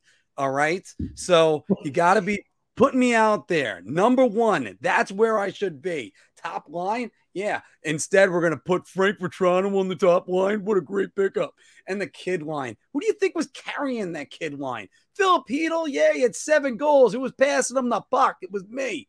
Because you know what? Because I'm the number one guy in the Big Apple. I wasn't drafted number 2. I was drafted number 1. And you know what? That's what this is all about. The Big Apple attitude. So that's what they should do. Stop talking about has-beens like Patrick Kane or other people like never wases like Ryan Strome. Alexei Lafreniere, not Alex B, like I said before. I'll take your pathetic questions right now. All right. I can't even find where I'm doing this. So, Alexis, that's some tough talk from a guy, for a first overall pick, who hasn't really done much. I mean, you look at other first-round picks who have produced more points than you over the last number of years. So what do you say to the people that are disappointed with your production earlier in your career for where you were drafted? You know, this is what I have to say about this. There was another number 1 overall pick that was about, I think, 25 years ago, who came out, was a little bit underwhelming in his first year. And then he wrote a book saying, just give me the damn ball. That was Keyshawn. That was before I was born, but it doesn't matter. Because you know what? Give me the damn puck. Did you see that goal I had against Detroit? There were times I was toying with guys. 18 goals in on even strength. Maybe if I got some power play time going all the way back to David Quinn, I would actually get to 20 goals. But everybody wants to say, I'm going to give Ryan Strome some playing time because he's playing with Panarin. Shut up. Now, bye-bye, Ryan. You know, you sucked when you were here. Try hitting an open net. I mean, you couldn't hit an open net if you were on the goal line, which, by the way, you didn't. So, Alexis, that's a lot of tough talk, and it seems like you kind of dodged the question, and it seems like you put a lot of blame on others. Still didn't really address. You haven't really produced that much for where you were drafted. It seems to me as though you're just a big excuse maker, and you're entitled, and you can't really handle the big time of the NHL. Oh no, I could definitely handle that. Trust me. I'll get around to when I can handle that. As soon as they start putting the faith on me. Look, am I speaking through the vessel of a has-been actor who couldn't really cut it? Yeah, sure. I mean, it's just, look, I'm a media guy. I'm going to go out there. I'm going to be a good teammate. You tell me to play fourth line minutes. I'll do that. Hell, I did that earlier in the year with Turk. I'll play wherever Turk plays me. That's where the truth is. But in my heart, I know I can be the man for this team, and I'm ready to step up as soon as, you know what? You want to call my number? Not 43, the different number that I am. And I'm ready. I'm ready to step it up right now. So let's do this. You know what? Ranger fans, just, get your popcorn ready. That's all I have to say about that. It'll be me. And the other kids, all these, I could already hear those old players and the arteries hardening. We're going to be good. Don't worry. Quite frankly, I don't like the cut of your jib. So I'm going to end this the way I've done some of the other guests I've had on this show. You suck. Have a good day. All right. So that was us in our honest press conferences saying what the players really want to say. I mean, we haven't done them in a while. I think we've actually haven't done one since January. I think my last one was Mika Zibanejad going Super Saiyan, so that was all good. But some of these were good. This made me laugh. The funny thing about it is, truth is, they have that good relationship. I think it was probably an easy decision for him, being that it's a New York market, and he knows Lou. That was good. The one about running Igor was funny because that's going to be a it's gonna make good TV for the rivalry. Because I wanted to ask that one, I just didn't know if you had an answer that you were ready to go with. He's gonna spice things up a little bit there. Oh well. Alexei's thoughts about Manscaped is if you use the promo code BAH for Big Apple Hockey. Sorry, I got a point like this. And Mark, Big Apple Hockey, you get 20%. You know what another good one would have been? But I wonder how many razors Kadri's going to have to invest in playing for a League One team. Yeah, there's going to be a lot of it. You know what? You got to be clean shaven for Lou. And you know what? When people say that, they're like, "Oh, yeah, I think Lou's tired of those things." I think it's fine. I mean, there were times where I was the last hockey road trip that I had. Oh no, I mean, I've played Montreal a lot of times, but I mean, I'm thinking about when I went to London for a tournament, and I even told the guys I was going with, I'm like, I'm dressing like I used to dress when I was in juniors, button down, tie, dress shoes, and I'm going to represent myself every single time I go to the game. Sure, there were guys basically in the fucking shorts and sandals, but it's you get those things. It's like that. So, all right. Well, Mark, I guess in closing, I mean, in the event that Kadri's officially announced at some point, well, we can hop on and do something, but I have a feeling, clear your calendar for September 1st. All right. Make sure you don't have much going on. Thanks, Lou. Thanks a lot. Or worse, I'm going to be in Kentucky at the end of August. That's probably when he'll announce it. I'm on the bourbon trail. Oh, thanks, guys. How much would I have to pay you right now for you to call up Lou right now live on the phone and ask him, did you sign Nazem Kadri? It's a lot more. It's too much that you can even think about. I mean, your story about that he shot you a look that you actually got a question to him in a scrum is now get that in there going, oh my God, I can't believe you gave me Lou Lamorello's number. So I think I might have put it in my phone as like do not call or anything, or it might be still in as Marty St. Louis, since you tricked me on that one. So, all right, everybody that you subscribed today, thank you all very much. We are at 2421 as their subscriber list goes. We are growing as a podcast and as a future business, because there's going to be more of these. If when it goes up, we're doing this. You guys have been great, and it's only going to get better. We're going to have a year in review show. We're going to have a thank you show where we're going to talk about some more topics. We're going to have more guests on. Jacob Slavin is going to be interviewed this weekend, and there's so much stuff I can't wait for. So there's a lot that's coming up at a World Juniors prospect list showcase. So guys, thank you very much. Right. And it'll be more than $500, Alex. Because for me, I hate talking on the phone to anybody. Oh, God. If Mark called Lou right now and asked him if he would sign Nas, we would hang up, tell Mark to fuck off, or have him sent to my house. You know what? The worst part would be he'd probably like ask me my address, and I'd be stupid enough to tell him. Like, what do you think it would be? I think he would definitely tell me off. I think he would definitely tell me off. That's for one. It might be B and C, Anthony. It might be actually. It might be A, B, and C. No, it's just hang up. So it would be tell me off, have the hitman sent, and then hang up. So, oh man, wait, is this Kanj? Oh wow. Oh, no, I have a friend of mine, Mike Cangelosi. I thought he finally signed in. But, Mike, good that there's another Cangelosi on the show now. So it would really make for good entertainment if you actually did that right now. By the way, this is a good question. Do we never see stick measurements anymore because, like, have they just gotten responsible with it? Or did they realize? I guess, yeah. I really haven't seen much of it. I haven't, at least. I haven't in years. Yeah. SJ, that's a great question. I'm gonna have to look that up. That's a great question.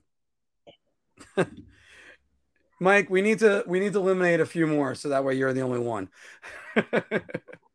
Yeah. Yeah. All right. So I do think it would be all three. It would definitely. It wouldn't be a just hang up. It would definitely be all three, because the best part is when Anthony pranked me on this and I accidentally did call him, he still didn't tell me who it was. So, like, I think, and I'm the worst person talking on the phone. Everybody, if I'm nervous talking on the phone, it's like. I think it would make for great entertainment. I think people would like to hear it. It would break the internet, but it would be like Daffy Duck swallowing the dynamite, and it's a trick I could only do once. So, it's just the way it is. I also think, by the way, actually, you know something? Would you say, because again, Ely's bringing this up right now, and that the new sticks aren't as curved so much because the flex matters more. That is right, but also I think it's also because they're fiberglass, so. Not really much they could do with that. All right. As Anthony has now bowed out, guys, we are at 2 hours and 43 minutes. So we even went above our 3:30 cutoff. I almost said 3:30, but see, with 2 minutes remaining, we decided to do an honest press conference. I love that sketch. I mean, that's one of those things that when we eventually have writers to sit down with, it's going to be even better. So, guys, thank you very much. We're going to be doing the interview with Jacob Slavin. That's going to be coming out on Friday. And then also we're going to have a World Junior Prospect show that'll be in association with Rangers Review and Statboy Steven. So there's a lot of stuff we got coming on this week. Check us out. It looks like it's going to be Sunday for the Prospect show. And next week we're going to work on getting another guest on and trying to do whatever we can because we love talking pucks. Let's just keep on going. recommend us to everybody. We're going to be actually getting a recommendation from Alexander Romanov soon. So I can't wait for that to officially happen. So everybody, thanks very much for joining us today on Big Apple Hockey. And there's going to be a song I'm going to start putting on here, which will be my cousin Phil singing Bye-Bye. But it's actually, I can even play it right now and play us off for a second. This is one reason why these end up being so long. Because it's this is how it ends up being. This is riveting TV, by the way. Absolutely riveting TV. That I have to upload this. So anyway, guys, thank you very much for joining us. See you next week. And just check out this interview when it comes. Talk to y'all soon.